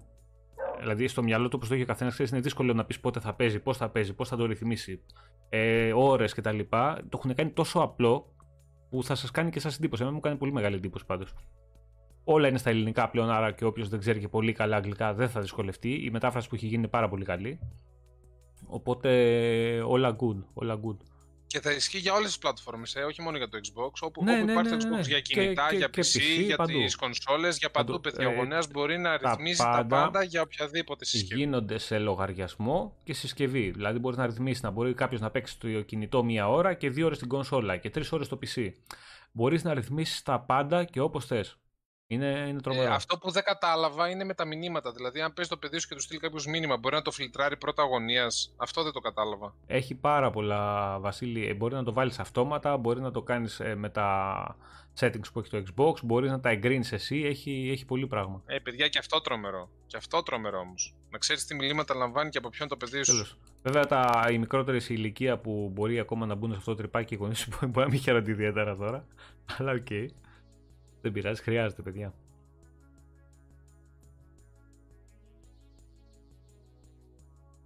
Ε, ο Next Gen λέει προσοχή όσοι βάλετε τα Series X κάτω από την TV να προτιμήσετε την οριζόντια θέση και να μην διοχετεύεται ζεστός αέρας στην TV γιατί τα νέα πάνε λίγο μυστήρια. Άρα η Next Gen έχει τζάμι από κάτω.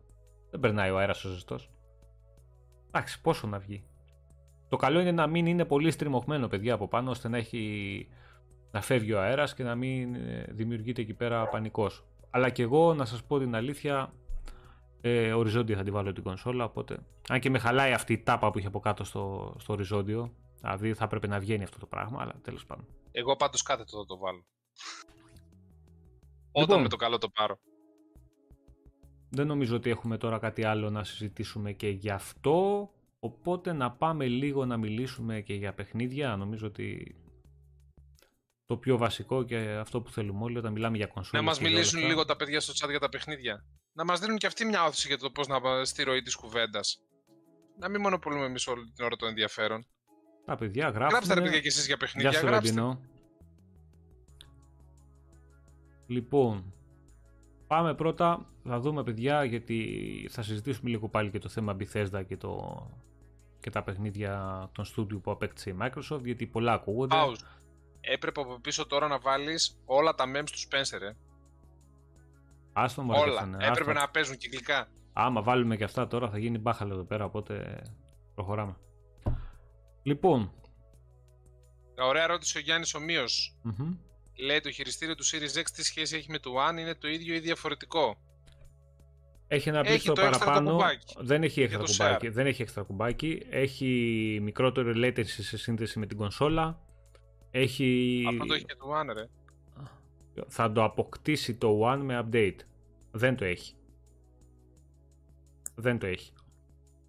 Ε, και επίσης έχει κάποια, έχει τις σκανδάλες, δεν είναι πλέον γυαλιστερές όπως ήταν στο, στο One. Έχει ένα έτσι για καλύτερο grip ε, από κάτω, αλλά και στο, στο πίσω μέρος νομίζω. Ναι, έχει στο το μέγιστος... κουμπάκι που λέει ο Βασίλης για το share. Ναι, έχει το κουμπάκι για το share και στην ουσία είναι. είναι... Να πω, γιατί ναι. μετρός; Σε έφαγα. Σου είπα, εκτός από το κουμπί, έχει και το θέμα της συνδεσιμότητας που είναι διαφορετικό. Είναι πιο γρήγορο με, με λιγότερο latency. Έχει USB ε, Type-C σωστά ε, για την επικοινωνία με την κονσόλα ή για τη φόρτιση με το νέο ε, Play and Chart που θα βγάλει η Microsoft. Και είναι και, περίπου 5% με 6% μικρότερο. Και χωράει σε περισσότερα χέρια. Ναι. Εντάξει, αυτό δεν είναι απαραίτητα καλό. Και τίποτα. Όχι, το είδα πάνω δεν έχει διαφορά ουσιαστικά. Ε, λίγο για ναι. την ανατομία το έχουν φτιάξει. Δεν, δεν έχει φαίνεται να έχει διαφορά. Δεν το ξέρει κανείς, παιδιά. Γιατί εγώ τα είδα και δίπλα-δίπλα. Όταν θα τα πιάσουν ε, τα χέρια μας, θα μπορούμε ένα σχόλιο, ένα σχόλιο του Wishmaster λέει ότι περιμένει ναι. το Minecraft Ray Tracing. Ε, παιδιά, σήμερα έβγαλε μια ανακοίνωση Mosang ε, και στις, κάτσε να δεις ημερομηνία τώρα τον Οκτώβριο είναι. Ε, στις 3 Οκτωβρίου έχει ένα live event για το Minecraft. Όπου λέει θα έχουν κάποιες σημαντικές ανακοινώσεις.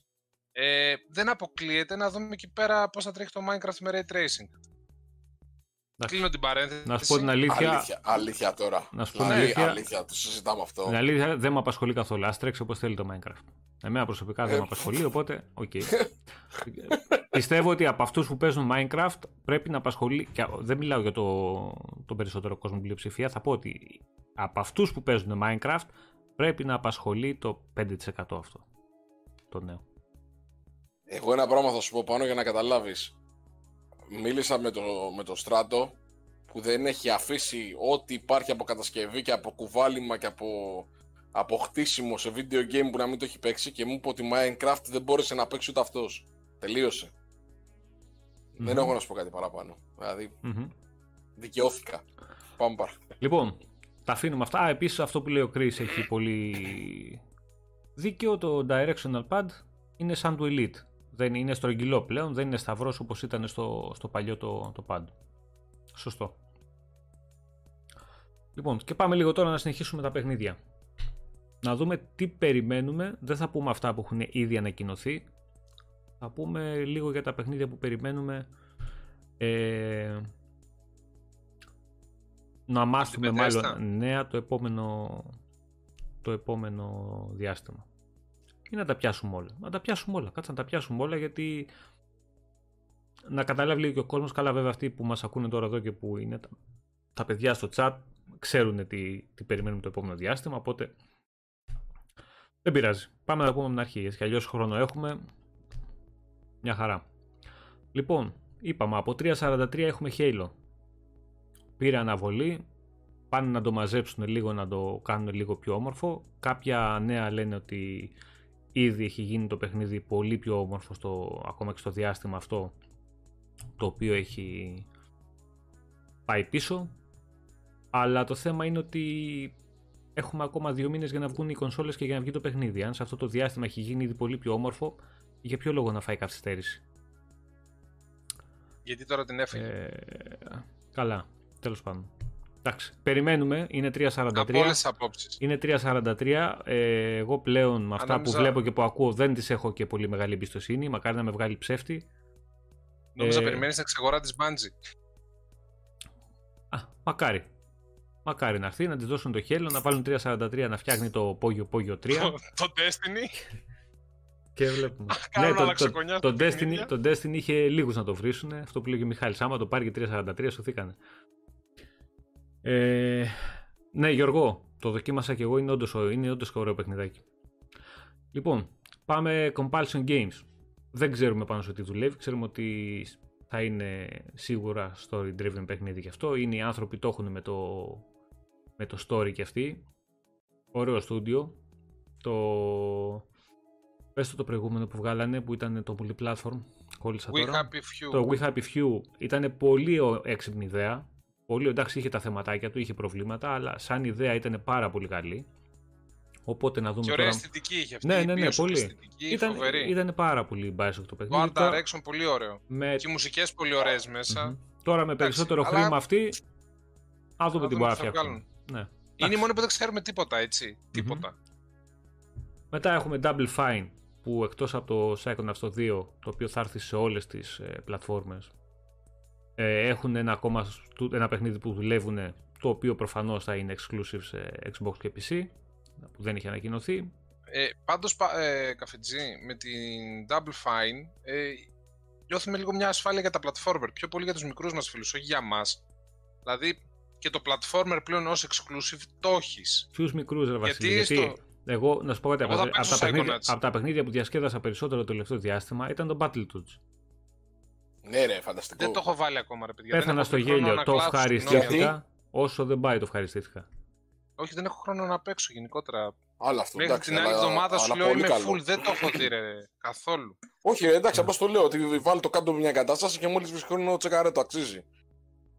Ναι, ναι. Αξίζει και με το παραπάνω. Να ξέρεις, ήδη το έχω κατεστημένο. Φόβο αυτό που λες είναι αλήθεια ότι όλα αυτά τα παιχνίδια είναι 60, 70, 80 και 80 να μην είναι και 70 να είναι και 60 να είναι για μένα το ίδιο πράγμα.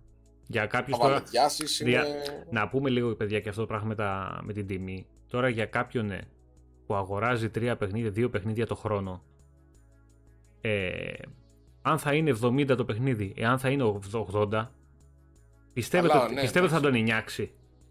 Όχι ρε. Ούτε καν. Λογικό και... Να σου πω κάτι πάνω και λογικό να μην τον νιάξει. Άμα ένας ναι. άνθρωπος δεν τα δίνει συχνά, γιατί να τον νιάξει; Αυτό. Είναι σαν να βγεις μια φορά έξω, ένα βραδάκι, ξέρω εγώ. Θα σκεφτείς τώρα το αν θα φάω, ας πούμε, 50 ε, ευρώ ή 60. Βγαίνεις μια φορά το χρόνο. Φάω 60, φάω 70. Μια φορά είναι. Εντάξει. Αυτό είναι, αυτό είναι. Δηλαδή για κάποιον που είναι φανατικός gamer, παιδί μου, και παίζει συνέχεια παιχνίδια και όποιο βγαίνει θέλει να το παίξει, ναι, εκεί θα τσούξει. Γιατί στους 20 τίτλους, 20 τίτλους, 25 μπορεί να πάρεις μες στο χρόνο, ε, βγαίνει λογαριασμός. Εκεί να το δούμε. Ε, λοιπόν, OK, okay, πάμε παρακάτω. λογαριασμός, βγαίνει μια μικρή κονσόλα ναι, ναι, ναι. το χρόνο. Οπότε η, η διαφορά που θα πληρώσει τα παιχνίδια αυτά είναι δύο χρόνια Game Pass. Ultimate. Χα. Πάμε παρακάτω. Ρωτάει Καλλιόπη, το Dishonored λέει 2 δεν βγαίνει από το Game Pass. Όχι, δεν βγαίνει. Ε, για, την, για την κατηγορία. Όχι, όχι, όχι. Θα μείνει μέσα αυτό τελικά. Όπως ε, νομίζω δεν θα βγει επίσης και τα Wolfenstein που είναι μέσα και τα λοιπά και τα λοιπά. Καλά, το Elder Scrolls Online, εντάξει, OK. Okay.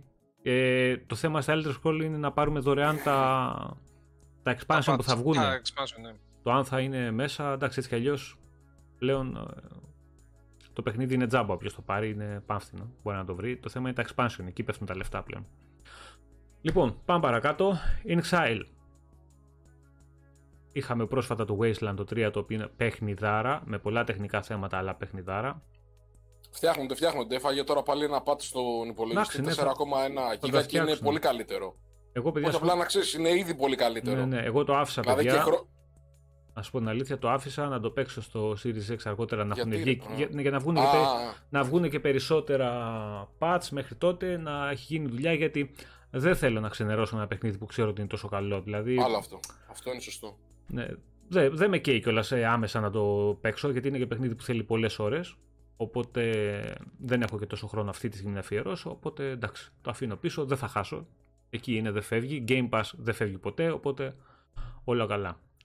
Λοιπόν, το συγκεκριμένο στούντιο δουλεύει και σε ένα ακόμα παιχνίδι το οποίο δεν έχει ανακοινωθεί, το οποίο θα είναι και αυτό AAA ε, RPG. Έχει πάρει πάρα πολύ κόσμο και αυτό το στούντιο ο οποίος κόσμος δουλεύει πάνω στο συγκεκριμένο παιχνίδι. inXile είναι, σίγουρα θα είναι πάρα πολύ καλό. Και δουλεύεται σε Unreal Engine 5, να το πούμε και αυτό. Τι είναι σε... Το, το παιχνίδι που αναπτύσσει η inXile είναι πάνω στην Unreal Engine 5. Α, Πώς okay. είναι πάνω στην Unreal Engine 5? Θα είναι πάνω στην Unreal Engine 5. Ε, εντάξει αυτό. Ναι, OK. Okay. Τώρα προς το παρόν το δουλεύει με 4. Όταν θα τους φτάσουμε το καλό η 5, το βλέπουμε. Να πούμε μια καλησπέρα στον Κώστα τον Καραπιπέρη που μόλις μπήκε. Έλα, ρε, καλησπέρα σε όλους. Ω, καλώς τον Ακούγομαι σωστά και δυνατά.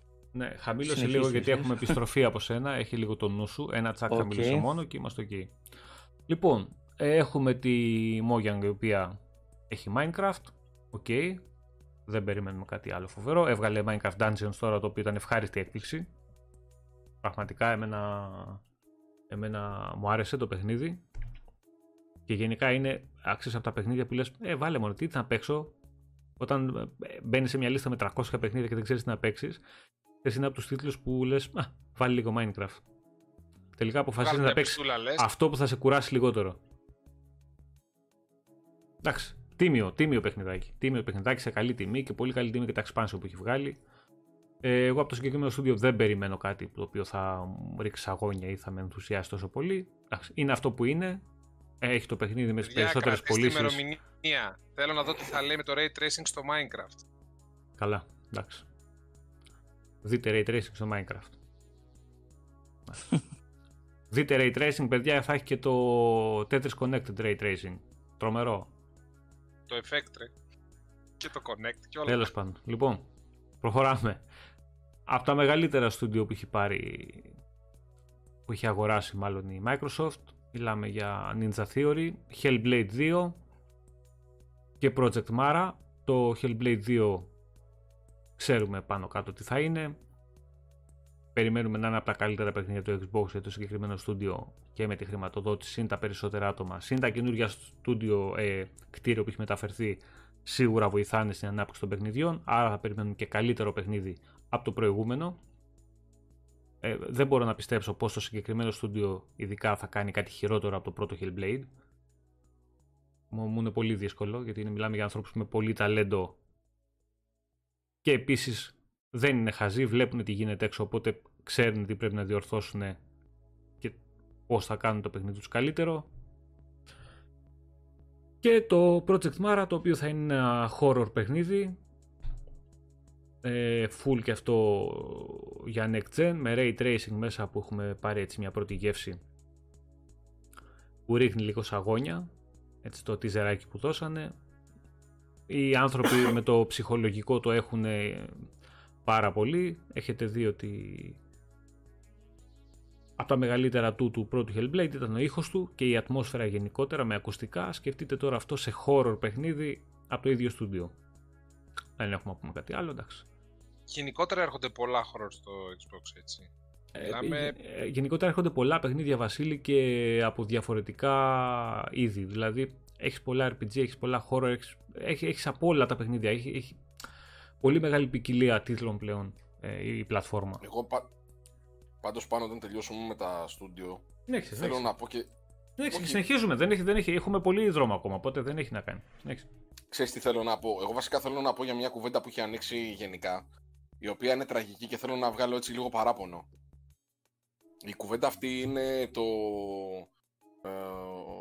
Ε, η Microsoft καταστρέφει τη βιομηχανία ε, η κουβέντα αυτή είναι το. Γίνεται. Ναι, για την εξαγορά. Η... Ναι, για την εξαγορά, ναι. Ε, εντάξει. Πάμε, πάμε, στην πάμε. Πάμε, πάμε. πες το τώρα, σιγά, έλα. Ε, αρχίζουν το... Ξεκινάνε ρε παιδί μου από το εξής ότι ε, αυτή η κίνηση καταστρέφει τη βιομηχανία, συνεχίζουν με το ότι αυτό είναι συγκεντρωτικό και πρέπει να πάνε στο δικαστήριο και θα το χάσει η Microsoft κτλ. Και, και τελειώνουν με το εντάξει παιδιά μην στεναχωριέστε έτσι κι αλλιώς τα παιχνίδια θα βγουν και για PlayStation. Ε, το οποίο Άθελα, ναι. όχι, να, να το ξεκινήσει πολύ απλά. Ρε παιδιά. Ρε παιδιά. Δηλαδή, ζούμε σε άλλο πλανήτη. Όλοι οι χειροκροτητές και όλοι οι, οι, οι κολοτούμπες, μόλις βλέπετε αποκλειστικό για το PlayStation, βαράτε παλαμάκια. Δεν το λέω προφανώς για τα παιδιά εδώ στο chat, το λέω και για άλλους που θα μας ακούσουν πιο μετά. Βαράτε παλαμάκια όταν βλέπετε αποκλειστικό, τα οποία μετά σας λένε ότι δεν είναι και αποκλειστικά, απλά είναι για λίγο χρόνο. Ε, βαράτε παλαμάκια και όταν βλέπετε να κάνει μια κίνηση το Xbox αμέσως καταστρέφει τη βιομηχανία και τα παιχνίδια θα τα πάρετε έτσι κι αλλιώς. Μέχρι τώρα λέγατε ότι δεν παίζει ρόλο το αν είναι timed exclusive, σημασία έχει θα το παίξω εγώ πρώτος. Εγώ σου λέω ότι όχι μόνο θα το παίξω εγώ πρώτος, θα το παίξω και τσάμπα. Και βρίσκεται να πείτε ότι ναι, αλλά στο τέλος θα το πάρουμε κι εμείς. Δηλαδή, σοβαρευτείτε λιγάκι, ας πούμε, γιατί το βλέπω αυτή την κουβέντα και έχει γίνει πολύ τις τελευταίες μέρες. Επίσης. Πρέπει να σε πω κάτι τώρα για αυτό το πράγμα, να μην το συζητήσουμε καν. Είναι τραγικό. Είναι, είναι τόσο τραγικό που νομίζω δεν, δεν αξίζει να το, να το συζητήσει ούτε ένα λεπτό. Πέντε λεπτά πρέπει να τα αφιερώσουμε. Πέντε. Ούτε πέντε λεπτά. Να σου πω κάτι. Εγώ είχα μια, έναν ενδιασμό για τα πολλά τα στούντιο, όχι για το συγκεντρωτισμό. Έτσι, γιατί άμα είναι να κάνουμε λίγο κριτική, τουλάχιστον να κάνουμε κάποια κριτική που να έχει βάση. Γιατί αυτό με το συγκεντρωτισμός, όποιος το λέει, λέει να μην πω τι λέει. Ε, όταν πήρε τα πρώτα τα στούντιο η Microsoft, ε, έκανε σε μια φάση μια παύση και είπε δεν παίρνω άλλα στούντιο. Ε, πέρασε μια περίοδος που είπε ότι θα κάτσω λίγο να τα διαχειριστώ, να βρει πόσοι θα είναι οι υπάλληλοι εκεί πέρα, με τι project θα ασχοληθούν. Μόλις τελείωσε αυτή η διαχείριση, μετά είπε ότι θα ξανασυνεχίσω να πάρω και άλλα στούντιο. Ε, οπότε αυτή τη στιγμή, επειδή έχει φτάσει και έχει πάρα πολλά ε, στούντιο στην ομπρέλα της, ας πούμε κάτω από την ομπρέλα της, ε, είναι η μόνη κριτική που θα μπορούσα να κάνω είναι κατά πόσο θα μπορούσα να διαχειριστεί όλα αυτά τα στούντιο τα οποία δεν είναι μόνο πολλά τα στούντιο, είναι και τα IP της πάρα πολλά. Έτσι, γιατί και παίρνοντας την ε, Zenimax και τα λοιπά, ε, πήρε και πάρα πολλά IP. IP τα οποία είναι και εξαφανισμένα, π.χ. σαν το Quake. Ή εχουμε εξαφανισμένα IP από τη Rare. Ε, ναι, ναι, τώρα το κατά πόσο θα μπορέσει να κάνει πάσα ε, στις κατάλληλες ομάδες, ε, τα κατάλληλα project και με τον καλύτερο δυνατό τρόπο, ίσως και με τον πιο γρήγορο δυνατό τρόπο, δεν ξέρουμε, αυτό είναι μια κουβέντα που είναι άξια σχολιασμού. Αλλά άμα ακούω για κουβέντες κουβέντες συγκεντρωτισμού και τέτοια, αυτά είναι εντάξει. Για, και για, Να, να προσθέσω κάτι σε όλο αυτό, που είναι πάρα πολύ σημαντικό, γιατί ακούγεται πάρα πολύ και είναι πολύ ενοχλητικό να το ακούς από άτομα τα οποία θέλουν να σου δείξουν ότι α, κοίτα να δεις, δεν ξέρεις τι σου γίνεται, εγώ θα σου πω τώρα πώς δουλεύει η βιομηχανία και το σύστημα και δεν ξέρεις. Εμένα θα ακούς. Λοιπόν, αγαπητοί κύριοι που λέτε ότι η Microsoft και το Xbox θα καταστρέψουν τη βιομηχανία και ότι α, έτσι φτιάχνει πορφόλιο η Microsoft, αγοράζει στούντιο και ε, τα στερεί τα παιχνίδια από άλλους, ενώ η Sony τα ναι, έχει ναι. φτιάξει τα στούντιο από το 0 π.χ. Λοιπόν. Ναι, ναι. Λοιπόν, από τα τσικότα βγάζει. Περίμενε, περίμενε. περίμενε. Από τις ακαδημίες. Περίμενε. Yeah, λοιπόν. Naughty Dog. Καλά το πάει καφετζής. Εξαγορά από τη Sony το 2001. Το στούντιο δημιουργήθηκε το 1984. Δεν είδα ποτέ Jack and Daxter να βγει στο Xbox. Εντάξει. Exclusive. Ε, ben Studio. Το καταπληκτικό στούντιο με το Days Gone. 1993 δημιουργήθηκε, 2000 εξαγοράστηκε από τη Sony. 2. Ε, Guerrilla. Το 2000 δημιουργήθηκε στην Ολλανδία, 2005 εξαγοράστηκε από τη Sony. 3. Πάμε παρακάτω. Insomniac. Το 94 δημιουργήθηκε. Δεν είδαμε τόσους αποκλειστικούς τίτλους για το Xbox, νομίζω μόνο το Sunset Overdrive είδαμε. Εξαγοράστηκε πέρσι από τη Sony. Πόσο είμαστε; Στα πόσα έχουμε φτάσει; Τέσσερα, ωραία. Πάμε τώρα εδώ. Ε, Media, Media Molecule. Εξαγορά από τη Sony το 2010. Μετά από 4 ή 5 χρόνια νομίζω λειτουργίας. 5. 6. Sucker Punch. Το 97 δημιουργήθηκε, το 2011 εξαγοράστηκε από τη Sony. 6 στα 13. 6 στα 13. Μιλάμε για κοντά 50% εξαγορές σε στούντιο. Δεν δημιούργησε, τα αγόρασε. Έχετε δει, έχετε δει πολλά αποκλειστικά παιχνίδια. Κανένα δύο-τρία που ναι, έκλεισαν. έχετε δει πολλά αποκλειστικά παιχνίδια από αυτά τα στούντιο στο Xbox. Ε, άλλα τόσα θα δείτε και από την Bethesda στο PlayStation. Κοίταξε, θα δουν τώρα παιχνίδια πούμε, τύπου Elder Scrolls Online που είναι MMO και Άλλο αυτό. Platform, Άλλο αυτό. Δεν, είναι, δεν είναι καμία εταιρεία, δεν είναι, δεν είναι καμία εταιρεία ηλίθια.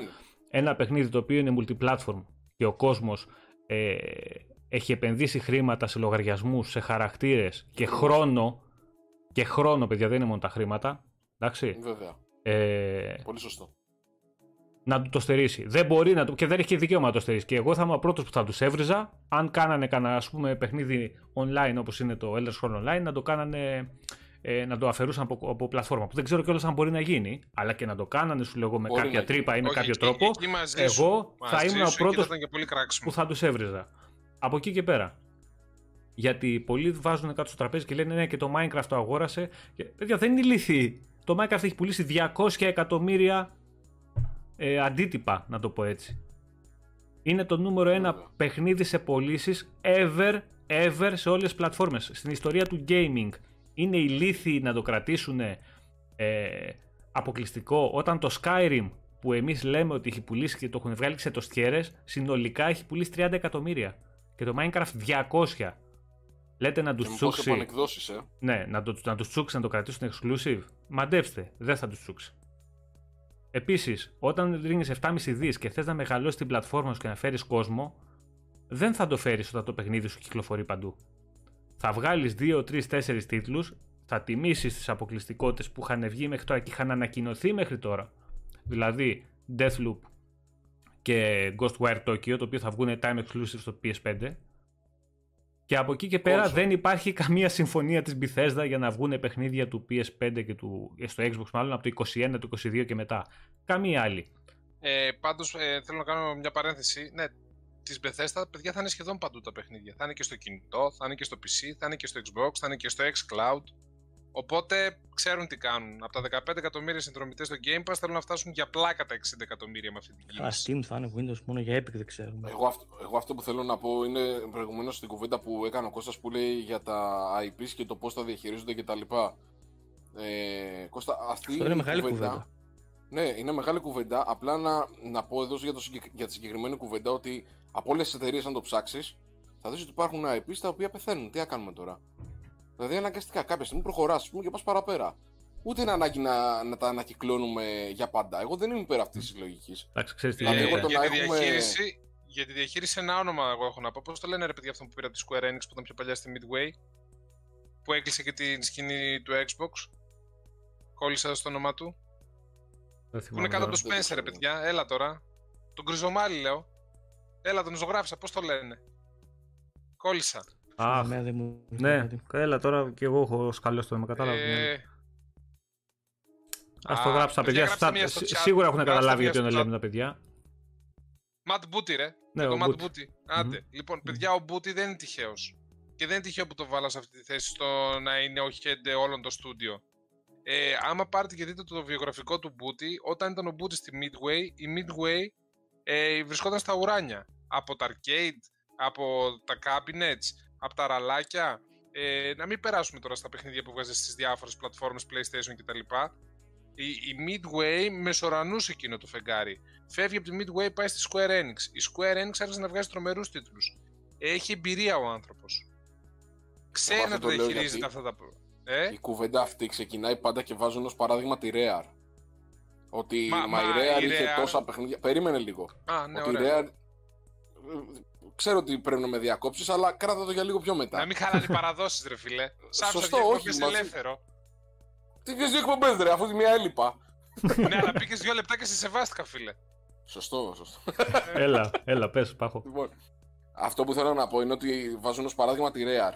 Ε, εντάξει, παιδιά, βγήκε και η Ukulele 2, ε. Λοιπόν, δεν έγινε κανένας πατάγο. Από πρώην στελέχη της Rare που φτιάχνει τα, τα, τα, παιχνίδια αυτά που λέτε ότι σας λείπουν είναι. Ναι, λοιπόν, το, το Sea of Thieves είναι ένα καταπληκτικό παιχνίδι που δεν, εμένα δεν είναι του στυλ μου. Εγώ δεν παίζω τέτοια παιχνίδια. Αυτό είναι άλλο θέμα. Αλλά χρειάζονται και τέτοια παιχνίδια. Αν η Microsoft βγάζει μόνο τέτοια παιχνίδια, να το συζητήσουμε. Ναι, θα πω ότι είναι προβληματικό βεβαίως. Αλλά προς το παρόν δεν βλέπω κάτι τέτοιο. Ούτε νομίζω ότι πήρε την Bethesda πια ή ότι πλέον τουλάχιστον αγοράζει εταιρείες. Τουλάχιστον αυτό λένε. Έτσι και αυτό φαίνεται και από τις εταιρείες. Ότι δεν αγοράζει πια εταιρείες και τους βάζει στην οτροπία της Microsoft.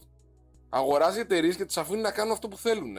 Απλά με χρηματοδότηση και χωρίς όπως είπαν οι ίδιοι ε, που τους ρωτήσανε το γιατί ξεπουληθήκατε και πήγατε στη Microsoft. Είπανε γιατί βαρεθήκαμε να δίνουμε το, το μισό μας budget για να βγαίνουν τα παιχνίδια μας προς τα έξω, για να φτάνουν στον κόσμο. Γιατί βαρεθήκαμε να, να γινόμαστε. Ναι, γιατί βαρεθήκαμε να γινόμαστε publishers και να ε, δίνουμε την ενέργειά μας στη μισή στο πώς θα φτάσει το, το παιχνίδι στο, στο να το αγοράσει κάποιος ή στο να το μάθει, αντί να τη δίνουμε στο να φτιάξουμε το παιχνίδι μας. Επίσης, παιδιά, να, να βάζουμε στο τραπέζι κάθε φορά και το τι στούντιο είναι το καθένα, το πόσο ιδιαίτερο στούντιο είναι και το τι δήλωση έχει δημιουργήσει. Δεν μπορούμε να τα βάζουμε όλα στην ίδια ζυγαριά.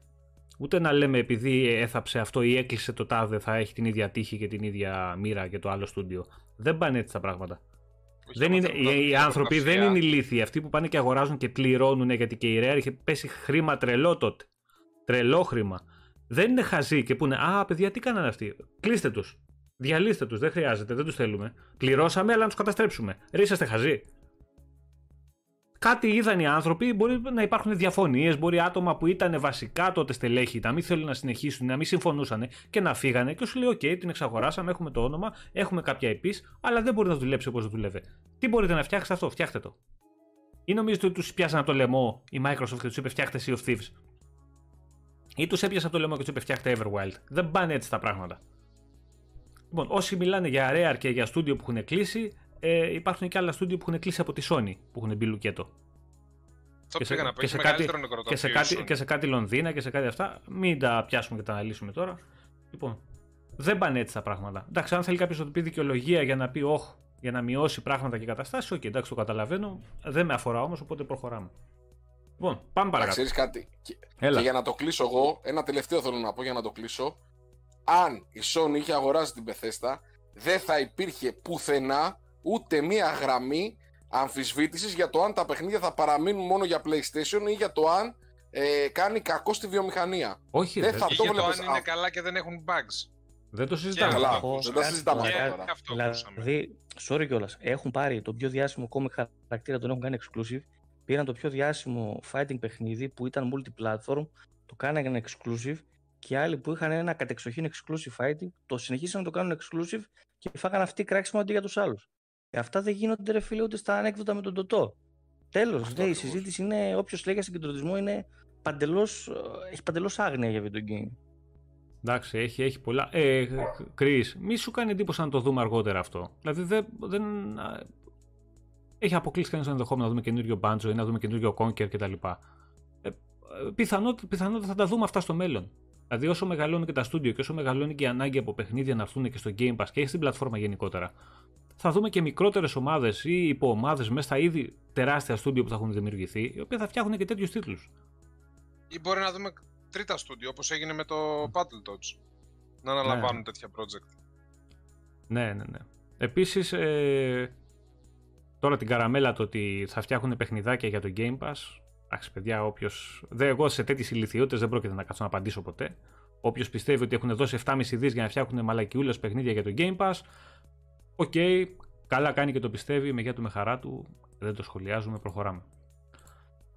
Όχι, εγώ το μόνο που θέλω να σχολιάσω είναι ότι πώς η ιδέα ενός Elder Scrolls 6 πόσο πείθει κάποιον καταναλωτή το να μην πάει σε Series S και να πάει σε Series X. Για να δει το Elder Scrolls όλο το μεγαλείο. Α πούμε, mm. εμένα αυτή η κίνηση με έπεισε. Γιατί στην αρχή σκεφτόμουν πολύ έντονο να πάρω το S. Για αρχή. Και λέω, όχι τώρα θα περιμένω να πάρω το Series X να είμαι καλυμμένος. Για όποτε και αν έρθουν αυτά τα παιχνίδια. Ο Κώστας ο Πατρελάκης λέει μόλις πήγε στο πλαίσιο να πάρει το Xbox και έχει εξαντληθεί. Σημαντικό. Ποιο από τα δύο, Κώστα, ξέρεις; Ε, προφανώς θα. Πες τα ρε Αντώνη.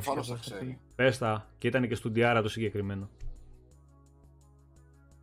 Και, και ιστορικό στούντιο τώρα, όχι. Ιστορικότατο στούντιο. Και όχι μόνο για το PlayStation, γενικότερα για το gaming. Είχε βγάλει διαμαντάκια. Εγώ κλαίω με το κατσαρακάκι. Τι γράφει. Βγάζουν λέει και πλακίες αρκεί να έχουν achievement. Τρελός. Εντάξει, λοιπόν, να σου πω κάτι. Ακόμα, και, ακόμα και αυτοί ρε φίλοι υπάρχουν. Ναι, Όχι, υπάρχουν κάποιοι που το λένε και στα σοβαρά ούτε καν για πλάκα. Αυτή είναι η ζωή τους, ρε φίλε. Εντάξει, γιατί να τους το χαλάσουμε και αυτούς κάποιοι; Καλά, ναι, να σου πω κάτι. Όπως τη βρίσκει ο καθένας. Δεν, δεν υπάρχει το, το δικό μου gaming style με το αυτό που γουστάρω εγώ. Δεν πάει να πει ότι είναι καλύτερο από το δικό σου ή του καθενός. Ό,τι γουστάρει ο καθένας, παιδιά. Λοιπόν, Obsidian. Άλλο καμάρι studio από εκεί. Έχει βγάλει Grounded το οποίο, είναι, το, οποίο είναι, το οποίο είναι φιλεράκι του Game Pass, να τα λέμε και τα πράγματα άσχετο αν είναι διασκεδαστικό, δεν είναι καμιά μεγάλη παραγωγή, είναι μια παραγωγή η οποία ήρθε στο Game Pass, τζάμπα το παίζει ο κόσμος, ε, διασκεδαστικό είναι μέχρι ένα σημείο, δεν θα απονέσει όταν το κλείσεις, δεν θα κλάψεις τα λεφτά σου, το αφήνεις στην άκρη και προχωράς. Αυτό είναι το καλό με το Game Pass. Από εκεί και πέρα μετά έχουμε ε, Avowed, Εντάξει, ε, πιστεύω θα είναι από τα καλύτερα RPG που θα δούμε τα καλύτερα επόμενα χρόνια και το πιστεύω αυτό ακράδαντα γιατί έχει πέσει τρελό χρήμα από τη Microsoft αυτό και από δουλειά από την Obsidian όταν οι ίδιοι δηλώνουν ότι αυτό ήταν το όνειρό τους να φτιάξουν αυτό το παιχνίδι και μιλάμε για Obsidian οπότε OK. Okay. εγώ τα έδινα τα λεφτά μου χωρίς καν να δω τίποτα άλλο δηλαδή και μόνο από το τρέιλερ είναι από τα στούντιο ε, που τα πληρώνεις. Ναι ναι κάπως έτσι είναι αυτή η ιστορία Λοιπόν, και πιθανότατα θα δούμε το επόμενο διάστημα, παιδιά, και The Outer Worlds 2. Εγώ πιστεύω θα το συνεχίσουν αυτό το παιχνίδι. Θα δούμε και συνέχεια. Οπότε όσοι είδατε το Outer Worlds και σας άρεσε, το παίξατε και σε άλλες πλατφόρμες, γιατί να πούμε ότι ήταν multiplatform σε αυτή τη γενιά, ε, πλέον μετά ή πισάκι ή Xbox. Δεν έχει. Δηλαδή τώρα κάτσε περίμενε, θα δούμε και Outer Worlds και Fallout. ναι, ναι, ναι. Κάτσε, έχει εδώ, γίνεται η χαρά του στο Και Elder Scrolls. Ρε, φέρτε με ένα τσέκαρ να βρω Εντάξει, χρόνο και, να παίζω. Και, μιλάμε τώρα, και μιλάμε τώρα για παιχνίδια που το πιο μικρό ξεκινάει από 40 ώρες, ξέρω εγώ, και φτάνουν τις 200. λοιπόν, πάμε εδώ, κάτσε γιατί έχουμε κι άλλο. Δεν έχεις πει όλα τα RPG. Πάμε Playground. Έχουμε Fable. Α, αυτό, αυτό που το πας, ότι χωρίζονται τώρα που πεις Κάτσε, μη βα... πετάγεσαι σε κάθε παιχνίδι, θα τελειώσουμε την, την Παρασκευή το απόγευμα. Όχι, όχι, γρήγορο, γρήγορο. Λοιπόν, κάθε στούντιο που φτιάχνει και τις υπομάδες, σε πόσο στούντιο βγαίνουμε συνολικά; Λοιπόν, Forza Horizon το οποίο θα ανακοινωθεί πιστεύω σύντομα 5. Δεν υπάρχει περίπτωση να μην ανακοινωθεί ε, τους επόμενους ξέρω εγώ 4-5 μήνες 6 ε, Forza Horizon 5 και ειδικά με την επιτυχία που είχε το 4 και ελπίζουμε επι, επιτέλους να το πάνε και η Ιαπωνία για να, να πουλήσουν και εκεί γιατί ξέρουμε ότι οι Ιάπωνες είναι παλαβοί ε, με τη χώρα τους και εμείς το ζητάμε και αυτοί το θέλουν, οπότε με ένας σμπάρο δύο τριγώνια. Άρα έκλεισε Forza Horizon 5, πάμε η Ιαπωνία, παιδιά. Ε, εδώ τους δείξαν flight simulator στον αέρα. Ε. Ναι, ναι, ναι, στην Ιαπωνία και στον αέρα και στο έδαφος. Τώρα. Τι άλλο θέλουν. Λοιπόν, ε, ένα λεπτάκι γιατί τα χάσα εδώ. Ωραία. Πάμε. Η... Τι λες ρε Βάγγο; Rare, η οποία Sea of Thieves, οκ, το ξέρουμε. Πώς δεν το είπα το Fable, δεν το είπα. Το ξαναπείς. Πρώτο, πρώτο. πρώτο. Θέλω να Τι να πω, δεν μπορώ, ρε. Τι να πω, δεν, δεν, δεν λέω τίποτα. Fable λέω, περιμένουμε να δούμε. Ένα τρελεράκι είδαμε. Εγώ έχω εμπιστοσύνη στο συγκεκριμένο στούντιο ότι θα κάνει πολύ καλή δουλειά. Μέχρι να δούμε και κάτι παραπάνω. Εντάξει, προχωράμε. Sea of Thieves από Rare, ε, το οποίο σίγουρα θα συνεχίσει την υποστήριξη γιατί το παιχνίδι έχει πάρα πολύ κόσμο ακόμα.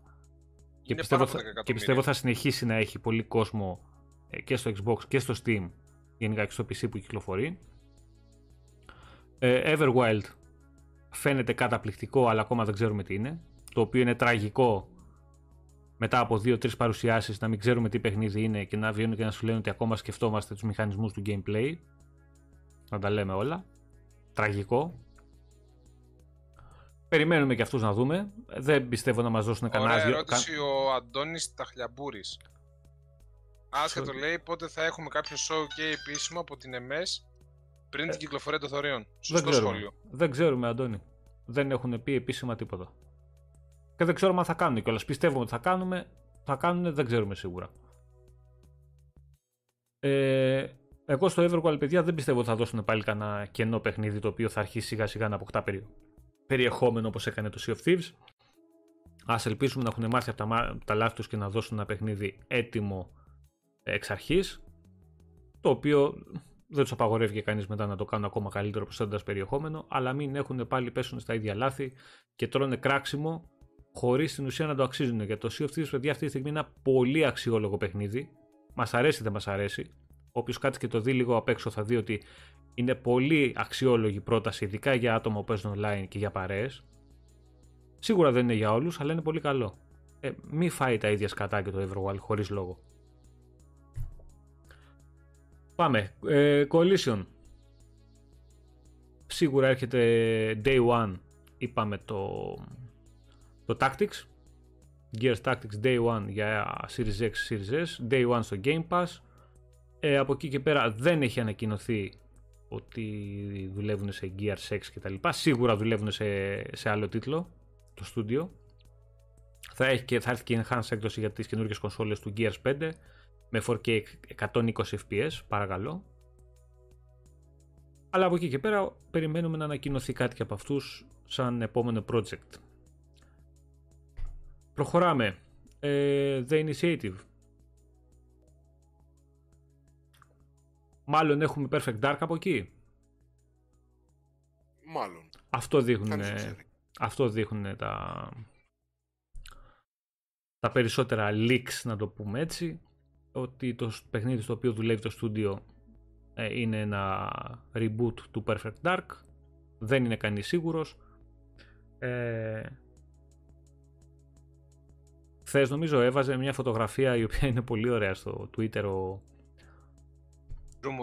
Ναι, της κόρης του, η οποία λέει επειδή, επειδή είχε αϊπνίες, λέει της έβαλε να παίξει για μία ώρα το καινούργιο παιχνίδι που δουλεύουν και έδειχνε το παιδάκι έτσι με γουρλωμένα μάτια να κοιτάει την οθόνη. Και ε, υπήρχε κόσμος, παιδιά, που έκανε zoom στη φωτογραφία και προσπαθούσε τώρα να δει από τις κόρες την αντανάκλαση στα μάτια να δει τι έδειχνε η τηλεόραση. Εντάξει, μιλάμε για κάψιμο. ναι, περιμένουμε και από αυτούς. Σίγουρα είναι πολύ ταλαντούχο στούντιο. Το καινούργιο Santa Monica που έχει ανοίξει η Microsoft. Α, άνοιξε και στούντιο, παιδιά. Δεν τα έχει όλα αγορασμένα, μην γκρινιάζετε. Ε, Περιμένουμε να δούμε τι θα φτιάξουν. Έχει και αστέρες αυτό, έτσι. Ναι, ναι, έχει, έχει πολύ μεγάλα ονόματα μέσα. Περιμένουμε, γι' αυτό και περιμένουμε να δούμε μεγάλα πράγματα από αυτούς. Τώρα το τι θα καταφέρουν Κώστα με το. Τι.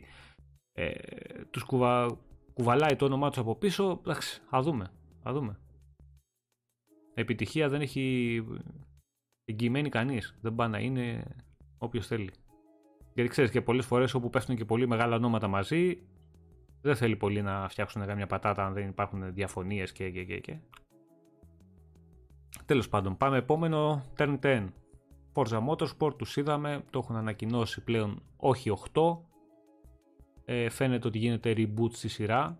Πάμε Forza Motorsport. Εν τω μεταξύ, τι φάση είναι αυτή ρε παιδιά με τα ονόματα; Δηλαδή όλες οι εταιρείες αρχίζουν ένα παιχνίδι, το, το φτάνουν 1, 2, 3, 4, 5 και όταν δουν ότι πολυτραβάει το κάνουν reboot και το πάνε στο 0 πάλι.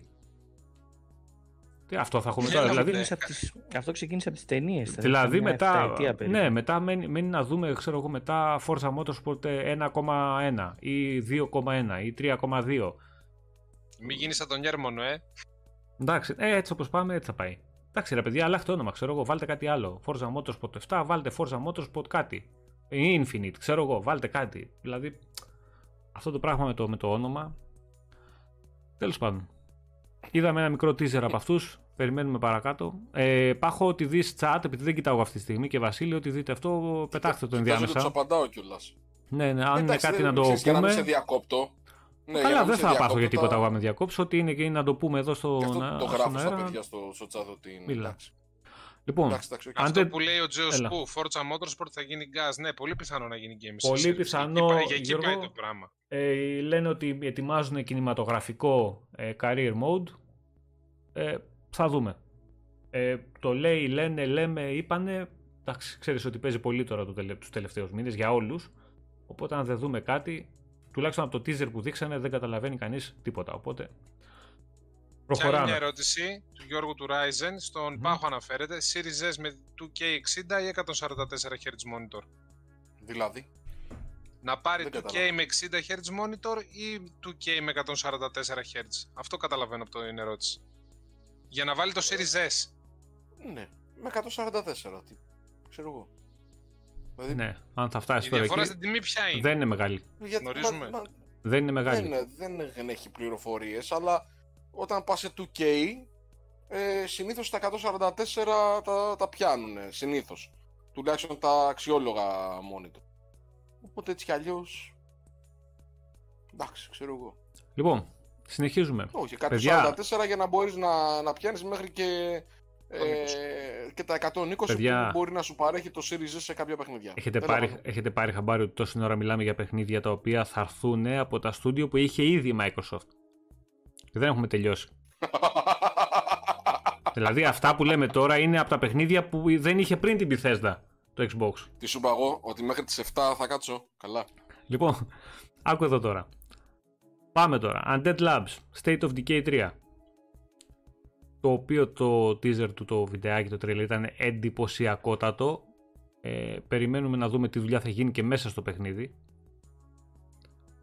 Ε, θα το δούμε. Ήταν ένα πολύ ωραίο CGI trailer. ναι, αλλά απλά τι λέω εγώ, ότι η δουλειά που έχει γίνει στα trailer του State of Decay 2 δεν είχε καμία σχέση με τη δουλειά που έγινε σε αυτό. Άρα πιθανολογώ ότι πολύ πιθανό να μεταφερθεί να αυτή η διαφορά και στην ποιότητα του παιχνιδιού. Το οποίο με άρεσε έτσι κι αλλιώς το 2. Εντάξει, σίγουρα είχε πάρα πολλά προβλήματα. Πάρα πολλά bugs όμως όταν κυκλοφόρησε. Έχουν στρώσει πάρα πολλά. Εμένα μου άρεσε το παιχνίδι. Εντάξει. Δεν ήταν κανένα. Και έχει και το δεύτερο στο η Undead Labs, ε. Δεν είναι μόνο ένα. Ναι, ναι, είχε φτιάξει, είχε φτιάξει ένα δεύτερο, ναι. Το έχει φτιάξει νομίζω το, το, το Big Boss του ενός δεν είναι που το ανέλαβε και το, και το ναι. δεύτερο. Mm. Εντάξει, θα δούμε και από αυτούς. Θα δούμε. Προφανώς θα δούμε σίγουρα μικρότερο παιχνίδι. Οπότε βλέπουμε.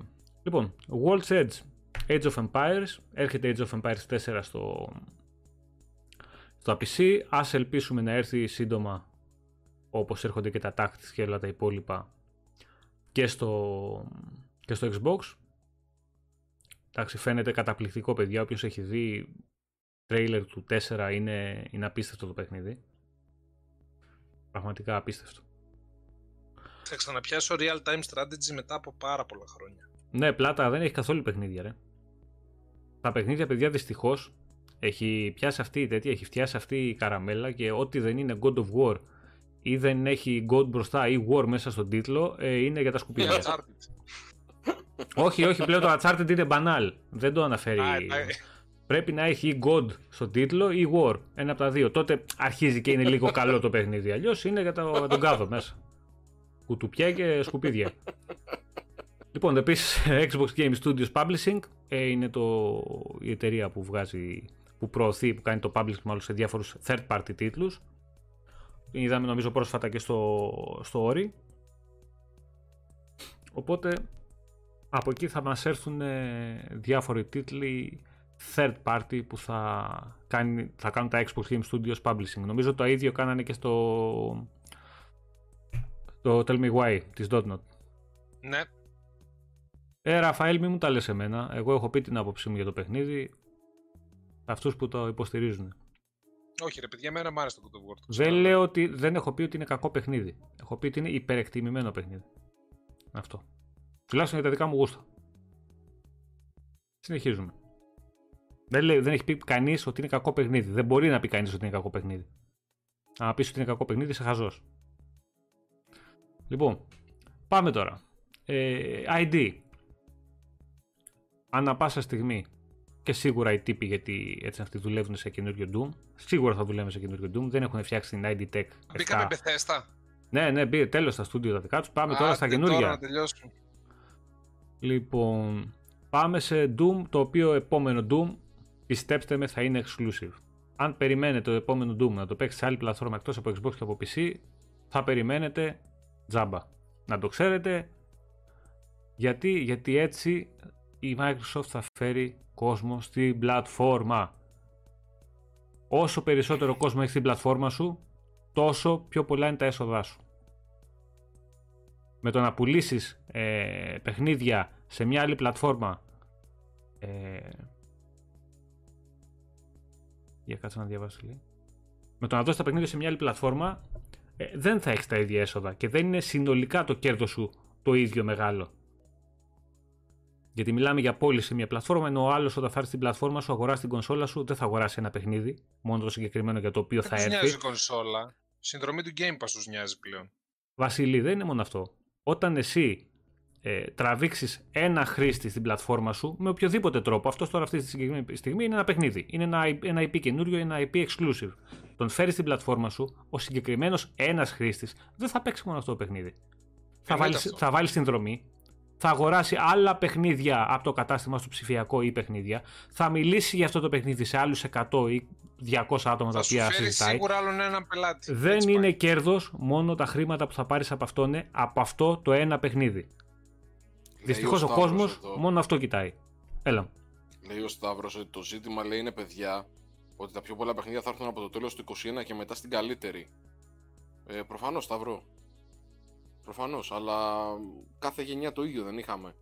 Ή μήπως ας πούμε νομίζω ότι τα παιχνίδια που, που θα πάρουν ας πούμε άλλες κονσόλες την πρώτη χρονιά θα είναι τα υπερπέχνιδα ή οτιδήποτε. Γιατί είδαμε και άλλα που είναι εφικτά μόνο με τη δύναμη του SSD που έχει ο SSD έτσι. Έχει 200 teraflop, μόνο SSD. Και τελικά θα τρέχουν και στις προηγούμενες γενιές.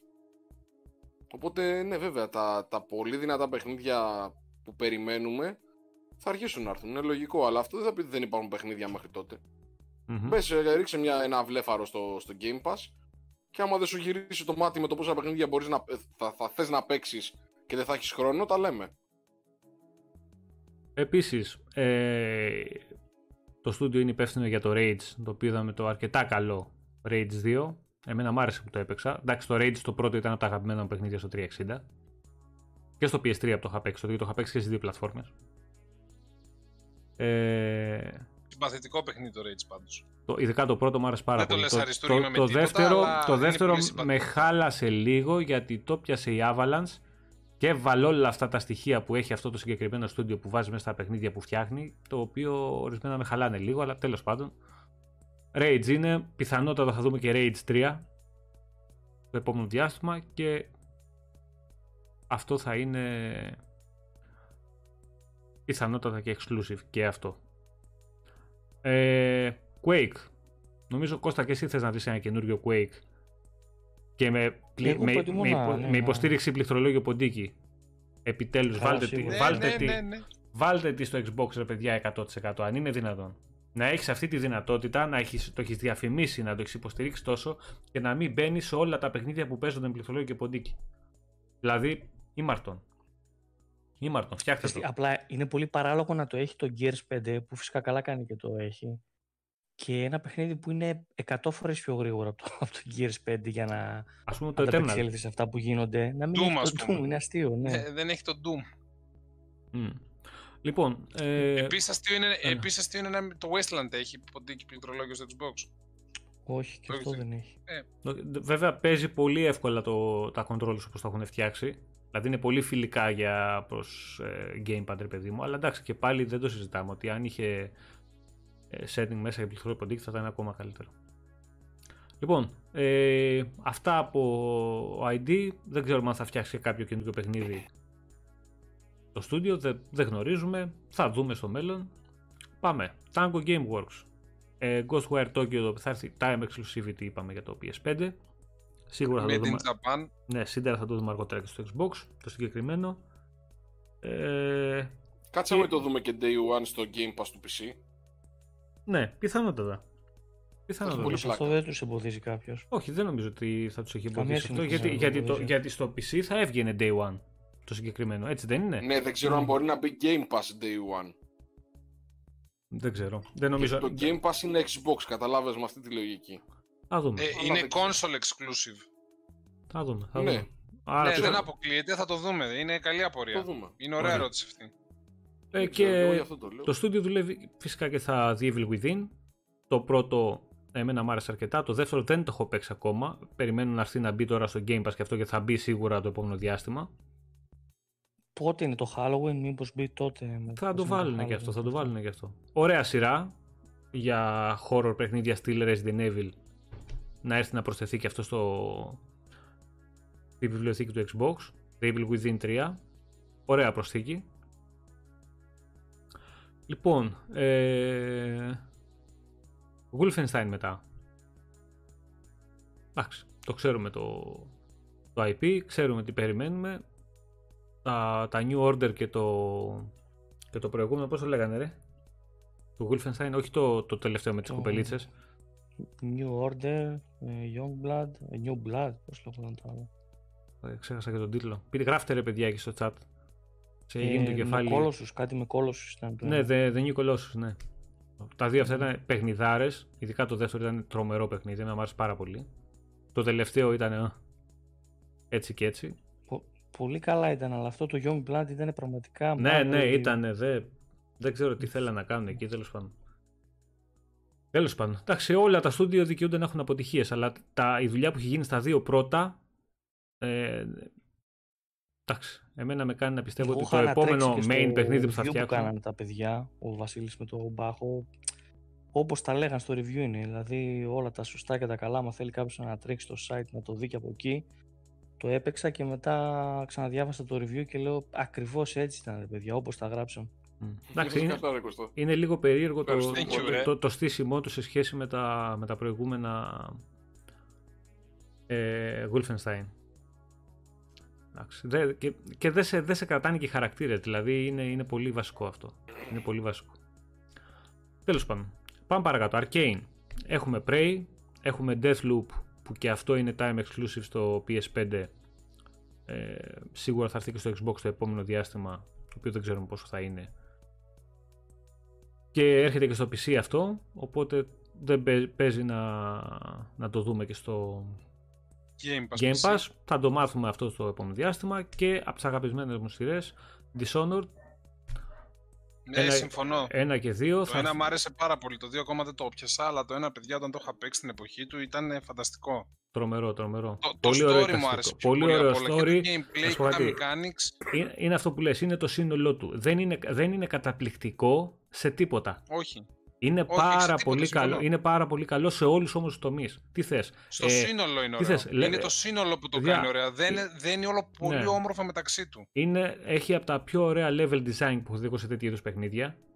Δηλαδή θυμίζει ε, σε όποιον έχει παίξει ναι. τα παλιά τα Thief. Τα παλιά όμως. Τα παλιά όμως. Να κάνω μια παρένθεση. Θα σε κάνω μια παρένθεση. Αυτός που σχεδιάσε το χάρτη και το level ε, και την πόλη στο Dishonored το 1 ήταν αυτός που σχεδίασε την ε, πόλη στο Half-Life. Ε, έτσι εξηγείται το, το καλό level design του Dishonored.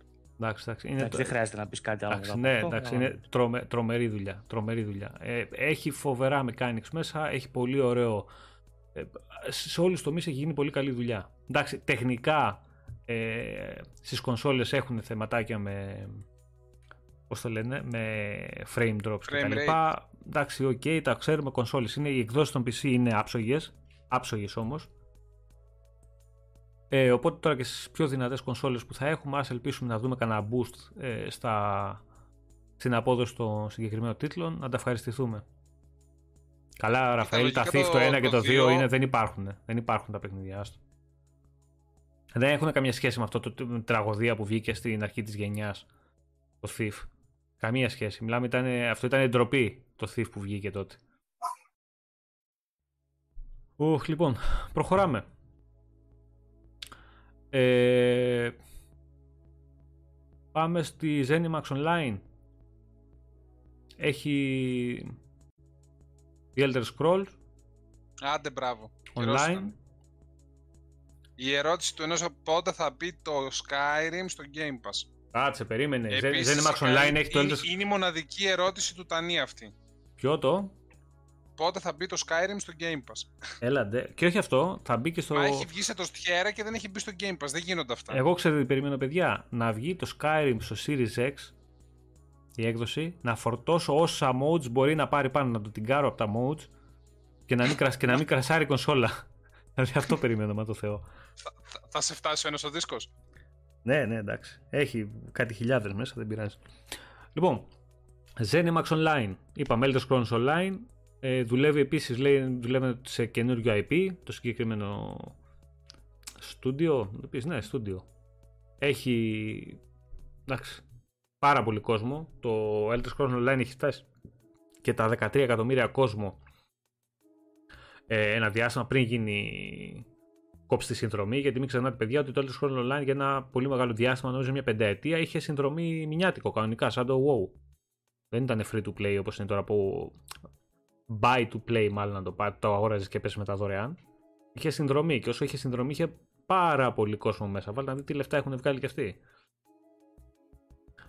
Ε, επίσης το Roundhouse στο στούντιο και αυτό δουλεύει σε ένα IP πάνω το οποίο δεν έχει ανακοινωθεί ακόμα. Ε, θα δούμε και από αυτούς τι, τι μπορούν να δώσουν. Alpha Dog δεν νομίζω ότι αυτή τη στιγμή έχουμε κάτι να πούμε σημαντικό. Είναι στούντιο που δουλεύει ε, σε mobile games έχει βγάλει ένα-δύο mobile games τα οποία, okay, ό,τι και να είναι είναι mobile games. Κι όμως ρε, το Fallout Shelter κάνει πάταγο. Ναι, αλλά είναι mobile games, οπότε δεν μπορείς να τους πάρεις σοβαρά και να περιμένεις κάτι σοβαρό από αυτούς. Ένα mobile games πάνω σε σύμπαν, ξέρω εγώ, του ή με κάρτες, παιχνίδι κτλ. Μπορούν να βγάλουν ok. Αυτή τη στιγμή, να σου πω αλήθεια, δεν με απασχολεί. Συμφωνούμε, συμφωνούμε. Αλλά δεν ε, είναι αμεληταία δύναμη. Γιατί και πάμε τώρα. Κάνει... Και αφού παιδιά, μέχρι τώρα έχουμε συζητήσει για παιχνίδια που θα έρθουν εδώ στο μέλλον στο Xbox. Πάμε τώρα και στην Bethesda, στην Bethesda, μάλλον για να το πούμε πιο σωστά. Ε, πριν πούμε στην Bethesda να κάνω μια παρένθεση. Ναι, για πες. Ε, μετά την ανακοίνωση της εξαγοράς της Bethesda, ξέρω εγώ, της Zenimax, ε, βγάλανε κατευθείαν 173 θέσεις εργασίας στην Bethesda. Ε δεν είναι μόνο στην Bethesda. Ε, και η Arcane, και η Arcane έχει προσλαμβάνει πάρα πολλά. Είναι νομίζω γύρω στα 250 τώρα που έχουν βάλει εγγυλίες για πάρα είναι, πολλά άτομα για triple A παιχνίδι. Για triple ναι, A παιχνίδι. Ήδη είναι πολύ άριθμα στούντιο, ενισχύονται κι άλλο. Ναι, μα εννοείται ότι θα μεγαλώσουν. Εννοείται ότι θα μεγαλώσουν. Και, και στα περισσότερα από αυτά θα υπάρχουν και παραπάνω από μία ομάδες μέσα. Λοιπόν, και πάμε τώρα στην Bethesda που αγαπάνε όλοι να την λένε έτσι ε, Starfield το οποίο, το οποίο νομίζω ότι μπορεί να, μην μπορεί, μπορεί να μην το ξέρει πολλοί κόσμος, μπορεί να μην ξέρουμε πολλά για το συγκεκριμένο παιχνίδι, αλλά νομίζω ότι είναι από τους τίτλους που, να το πω έτσι, έχει τσούξει πιο πολύ ε, όσο το περιμένανε αποκλειστικό στο PlayStation. Γιατί υπήρχαν φήμες και καλά για συζητήσεις και, και, και, και προσπάθειες στη Sony να το πάρει αποκλειστικό στην κονσόλα. Ε, αυτό που άξιζε να σχολιάσουμε ήταν, ήταν η δήλωση του Todd Howard στη συνέντευξη που έδωσε στο Larry Hrib που έλεγε ότι στο Starfield ε, είναι η πρώτη φορά που κάνανε τόσο μεγάλες ανατομ... ε, αλλαγές και καινοτομίες στη μηχανή γραφικών. Δηλαδή δεν υπήρχε άλλος τίτλος που ξα... είναι σαν να ξαναδημιούργησαν από την αρχή τη μηχανή γραφικών. Mm-hmm. Εντάξει, κοίτα να δεις. Ε, καλά, θα το πούμε στο τέλος. Πάμε παρακάτω. Λοιπόν, Πέρα από το Starfield έχουμε The Elder Scrolls, το οποίο περιμένουμε το 6 πλέον. 5 είναι Skyrim.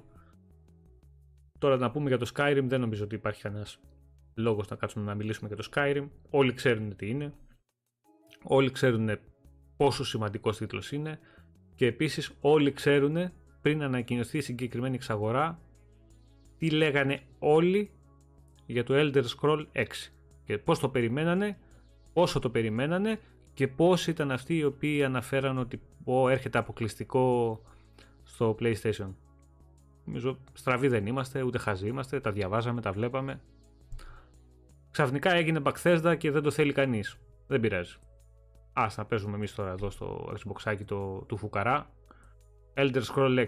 Και όσοι περιμένετε θα το πάρετε ε, και άλλες πλατφόρμες εκτός από τα PC, πιστέψτε με θα περιμένετε για πολύ και δεν θα το παίξετε. Έλα τώρα, μην γίνεις τόσο κακός. Δεν είναι κακία, είναι η αλήθεια αυτή. Είναι αλήθεια αυτή. Αν νομίζουν ότι έχουν δώσει 7,5 δι οι άλλοι για να μοιράζουν τα παιχνίδια αριστερά-δεξιά και να μην μεγαλώσουν το user base το δικό τους, είναι γελασμένοι. Δεν φτάνει μόνο το Game Pass για να μαζέψεις κόσμο στην πλατφόρμα. Πρέπει ο άλλος να αγοράσει. Και στο Game Pass Day One δεν θα χρειαστεί ναι, να δώσει φράγκο πρέπει ο κόσμος να... Πρέπει ο κόσμος. Για, ε, Βασιλή. Πρέπει να φέρεις κόσμο, να δώσεις τον κόσμο ε, λόγο να σε προτιμήσει έναντι του αντιπάλου, να το πω έτσι. Και για να το κάνει αυτό, πρέπει να έχεις παιχνίδι το οποίο θα το παίξεις σε σένα σε πλατφόρμα πουθενά άλλου. Γιατί να έρθει στο Game Pass. Δεν είναι μόνο. Μα συμφωνούμε απόλυτα. Εγώ δεν διαφωνώ. Φυσικά και υπάρχει και έχει νόημα κάποιος να έρθει σε σένα γιατί θα το πάρει με μια συνδρομή και θα το παίξει πολύ πιο φτηνά μέσω της συνδρομής. Ε, αλλά πίστεψέ με, δίνεις πολύ περισσότερο έτσι πλέον όπως έχει διαμορφωθεί η κατάσταση. Ε, δίνεις ε, μάλλον πείθεις πολύ πιο εύκολα κάποιον να έρθει να αγοράσει την πλατφόρμα σου όταν τα παιχνίδια είναι αποκλειστικά. Και σε αυτό. Μπορείς να πεις τον άλλο να έρθει και στη δικιά σε σου αυτό, ε. σε αυτό, σε αυτό, γεια σου Βαγγελή. Και σε αυτό φταίει η Sony. Επίσης συμφωνούμε. Αυτή την ιστορία με τα αποκλειστικά και, και, και, και δεν την έχει δημιουργήσει η Microsoft. Η Sony την έχει δημιουργήσει. Και τώρα θα ανταλουστεί. Αλλά τώρα που αρχίζετε και, και λούζετε τις πολιτικές που έχει ακολουθήσει τόσα χρόνια με τους αποκλειστικούς τίτλους, τα αποκλειστικά DLC και, και, και, και, δεν μιλάγε κανείς. Δεν, ε, δεν έτρεχε κάστανο γιατί οι άλλοι ήταν πεθαμένοι. Δεν ασχολιόταν καμιά Microsoft, δεν υπήρχε Xbox. Τα τελευταία χρόνια, ειδικά στην τελευταία γενιά, ήταν πανηγύρι.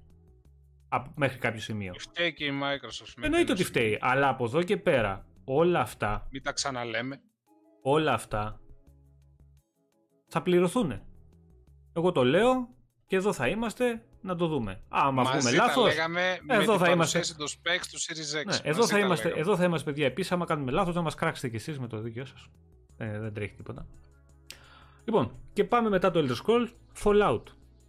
Ε, τραγικό Fallout 76. Νομίζω ότι πήγαν να κάνουν κάτι παρόμοιο με το Elder Scrolls Online. Δεν τους βγήκε. Τρομερά bugs το παιχνίδι. Πάρα πολλά λάθη το παιχνίδι. Πάρα πολλά πράγματα πήγανε στραβά. Ε, όμως μην ξεχνάτε ότι η συγκεκριμένη εταιρεία έχει βγάλει και Fallout 4. Το οποίο μέχρι ένα πολύ μεγάλο χρονικό διάστημα όλοι το Fallout 4 παρά τα κάποια θεματάκια που είχε μέσα το ανεβοκατεβάζατε. Δεν είναι ναι, το, ανεβα, το ανεβοκατεβάζαν όμως Game of the Year. Και το, και το δείχνει ε, και, και τα δει, ε, και το, κάνεις μια αναζήτηση στο ίντερνετ. Αν το κάνεις αναζήτηση στο ίντερνετ, πηγαίνετε να δείτε και τη βαθμολογία στα Metacritic από τους χρήστες και από τους υπολείπους. Δεν πέφτουν τώρα αυτά. Κώστας, αλλά δεν ακούγεται. Έλα, Κωστά. Όχι, ακούστηκε ο Κώστας, μια χαρά. Παιδιά. Έλα. Εγώ, εγώ πρέπει να σας χαιρετήσω. Εντάξει, κύριε Πάχο, θες να συμπληρώσεις τίποτα πριν φύγεις; Να πεις κάτι, να πεις εδώ, έχεις διαβάσει κάτι από τα παιδιά εδώ που να χρειάζεται. Όχι, δεν, δεν είδα κάτι. Αυτό που έχω να συμπληρώσω είναι σε αυτό που λες ε, για τα exclusive και τα λοιπά. Εγώ το μόνο που, που σκέφτομαι σε όλα αυτά είναι το πόσο ενθουσιασμό θα φέρνει κάθε φορά που θα βγαίνει ο θείος φίλης στη σκηνή και θα λέει και τώρα ε, θα σας δείξουμε το, το Skyrim 6 ας πούμε το Sorry, είναι... α, αυτό θα το δείξω Todd, να ξέρεις. Το οποίο Δεν θα, θα το δείξω Phil. Xbox exclusive.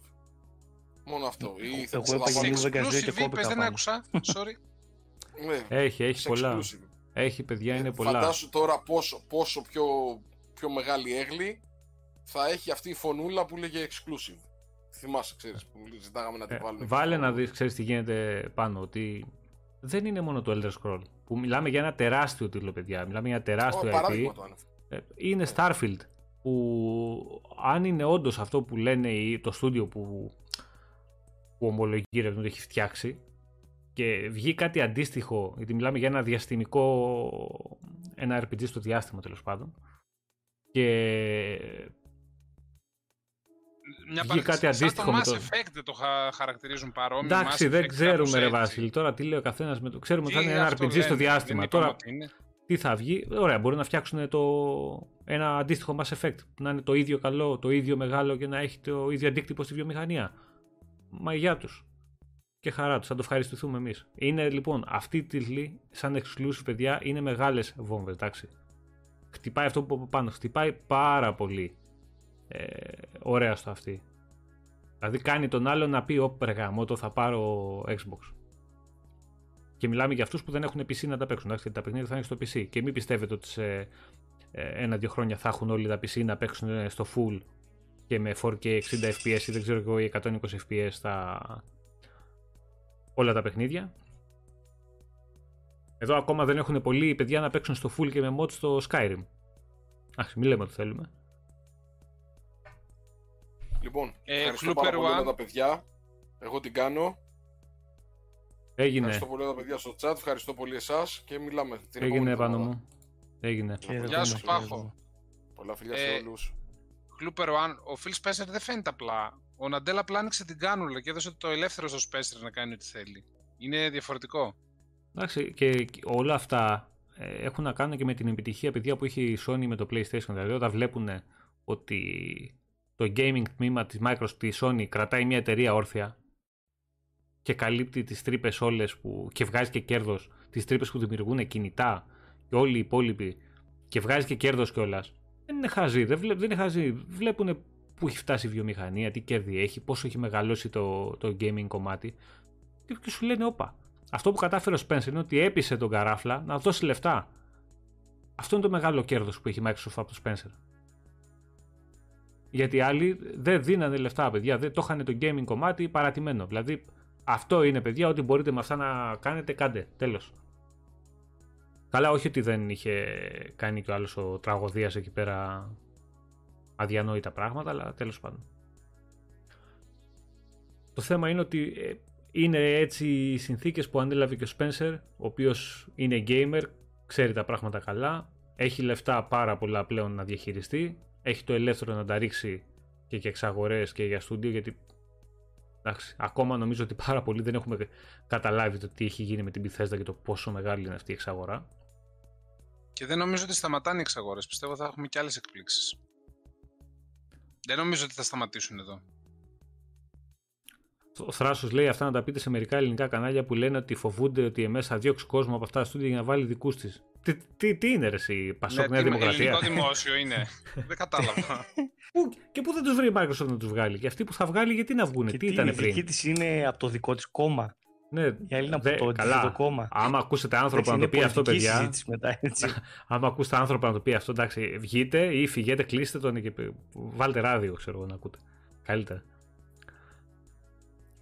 Τα τραγικά πράγματα αυτά. Τα στούντιο που, που παίρνει, το μόνο που θα κάνουν, το μόνο από αυτά, είναι να μεγαλώσουν. Και δεν το λέμε επειδή είναι η Microsoft και έχει λεφτά, γιατί το ίδιο έγινε στη Ninja Theory, καινούργια γραφεία και πόσα άτομα επιπλέον στο στούντιο.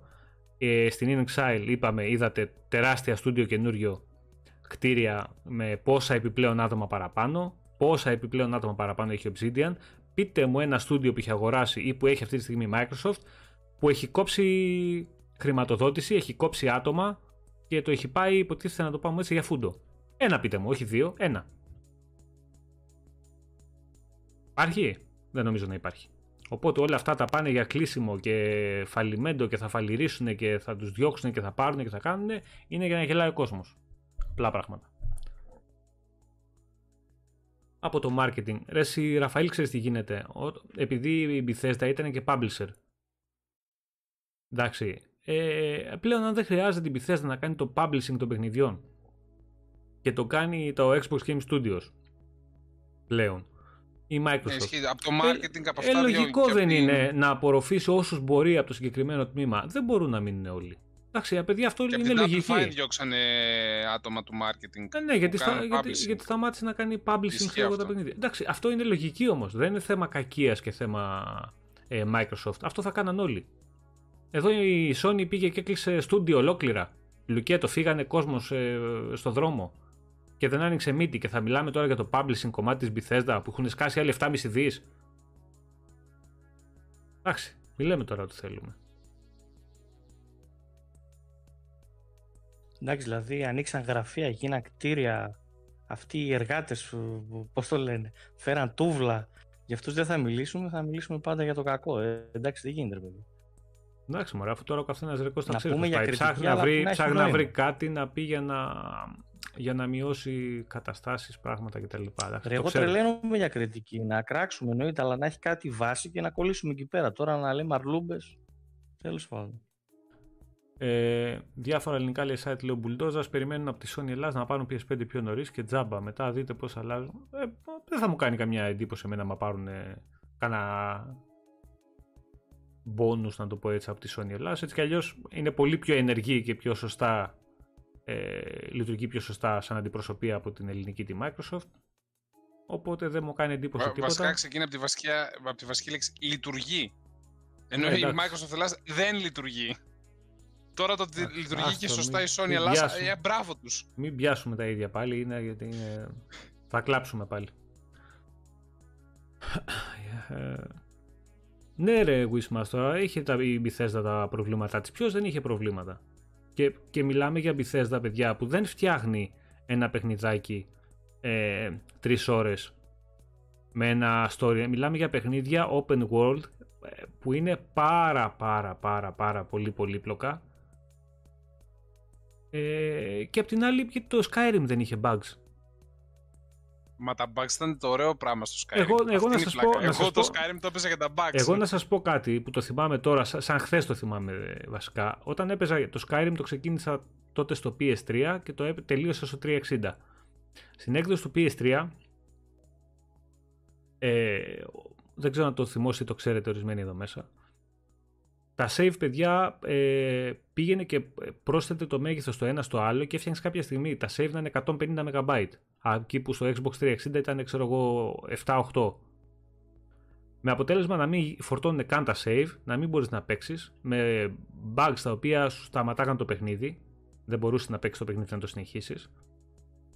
Ε, τότε όλοι ξέρετε τι λέγανε επειδή είναι το Skyrim. Α, Παιχνιδάρα, εντάξει, έχει τα bugs του ρε παιδί μου. Ποιο παιχνίδι δεν έχει, ειδικά ένα παιχνίδι τόσο τεράστιο με τόσες ώρες και τόσο πολύπλοκο. Ε, λογικό είναι να έχεις και σφάλματα, εντάξει. Ε, τότε ήταν λογικό. Τώρα είναι Bethesda. Τότε ήταν πιο αποδεκτά. Εντάξει, όχι, εντάξει, υπήρχε και μια λογική τότε. Ε, ε τότε όταν όταν παίζουμε. Τότε ήταν και κάτι πρωτοποριακό πιο πίσω. δεν υπάρχει. Άκου να δεις.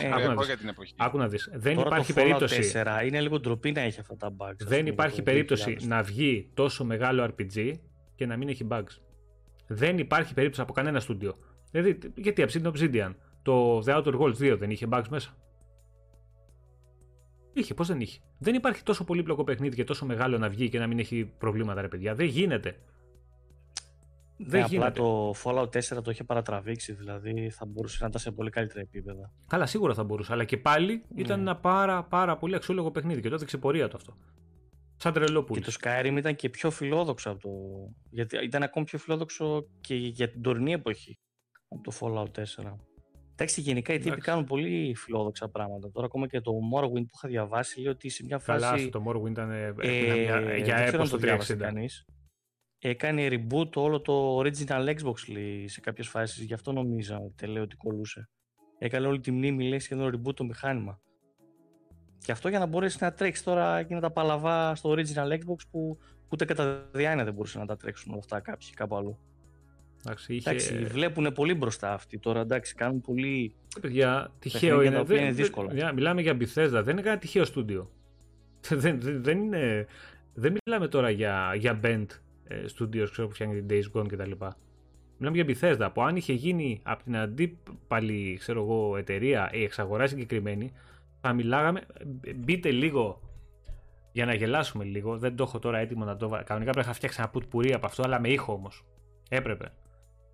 Πηγαίνετε να βρείτε πόσα βίντεος υπάρχουν πριν κάνα το Φεβρουάριο νομίζω που είχε βγει η φήμη για εξαγορά της Bethesda από τη Sony. Ισχύει. Είναι γύρω στα 7-8 βίντεο παιδιά, κάτι Crap Gamer και άλλοι 4-5, οι οποίοι άμα δείτε τους τίτλους να δείτε μόνο, MPG και τα λοιπά. θα καταλάβετε για ποιο λόγο είναι μεγάλη συγκεκριμένη εξαγορά; Μιλάμε τίτλους τώρα, τέλος ε, τελείωσε, τέλος η γενιά, τέλος τα console wars, η Sony αγοράζει την Bethesda και όλα τα IP της και, και, και, και, και καθίστε και ακούστε λίγο τα βίντεο. Εντάξει, δεν υπάρχει. Δεν υπάρχει. Μιλάμε για γέλιο. Τότε ήταν καλή. Ε, αυτή τη στιγμή επειδή την πήρε η Microsoft δεν είναι καλή. Εντάξει, γενικά οτιδήποτε κάνει η Microsoft ξέρουμε ότι έχει θέμα, ότι είναι ύποπτο, ότι δεν είναι καλό, ότι καταστρέφει τη βιομηχανία, καταστρέφει το gaming, πρέπει να τους καταργιόμαστε, πρέπει, πρέπει, πρέπει, πρέπει. Εντάξει, Okay. Όλα καλά, όλα καλά παιδιά, όλα καλά. Λοιπόν, τα παιδιά τι λένε εδώ. Το Cyberpunk λέει που πήρε 8 μήνες αναβολή. Ε, Γιάννη δεν το κράξε κανείς, ξέρεις γιατί. Γιατί δεν έδειξε κάτι το οποίο να μπορεί να, να χτυπήσει άσχημα στο μάτι. Δεν το, το, το Halo δεν το κράξανε για την, ε, για την αναβολή. Δηλαδή, αν έβγαινε κάποιος χωρίς να έχει δείξει τίποτα και το πηγαίνανε 5-6 μήνες μετά, δεν θα έλεγε κανείς κουβέντα. Μάλλον θα ήταν πολύ λιγότερα τα, τα σχόλια. Το κράξανε για αυτό που δείξανε. Εντάξει. Ναι, και στο Halo ουσιαστικά κράξαμε τουλάχιστον και εγώ από αυτούς που λέγανε γιατί δεν το αναβάλανε όταν το δείξανε. Γιατί δεν κάνανε αυτό που έκανε το Cyberpunk, δηλαδή να μην το δείξουν, δηλαδή γιατί δεν είδαν αυτά τα προβλήματα από μόνοι τους, όπως τα είδε π.χ. στο Cyberpunk η CD Projekt, και να πει θα το δείξω μια και καλή πιο μετά όταν θα είναι όμορφο και ωραίο. Αυτό και, είναι, δηλαδή, αν δεν γινόταν διαμαρτυρία, γιατί δηλαδή έπρεπε να το πει ο κόσμος. Είναι, είναι τραγικό. Να φάει Είναι τραγικό. Εκεί έπεσε λίγο το επικοινωνιακό σφάλμα και Μπράβο. υπήρχε δυσαρέσκεια. Αμα, ότι, καλά ρε παιδιά, εσείς δεν το καταλάβατε αυτό. Εδώ ρε, εσύ ξέρεις τι γίνεται ρε Κώστα, ότι λες κάποια στιγμή ρε γάμο το, δεν γίνεται εμείς ή ο κόσμος γενικότερα, ξέρεις, που δεν έχει ούτε τις τεχνικές γνώσεις, ούτε το marketing στο μυαλό του, οτιδήποτε να τα βλέπει. Τόσο ξεκάθαρα τα πράγματα και να λέει τι είναι αυτό που δείχνετε.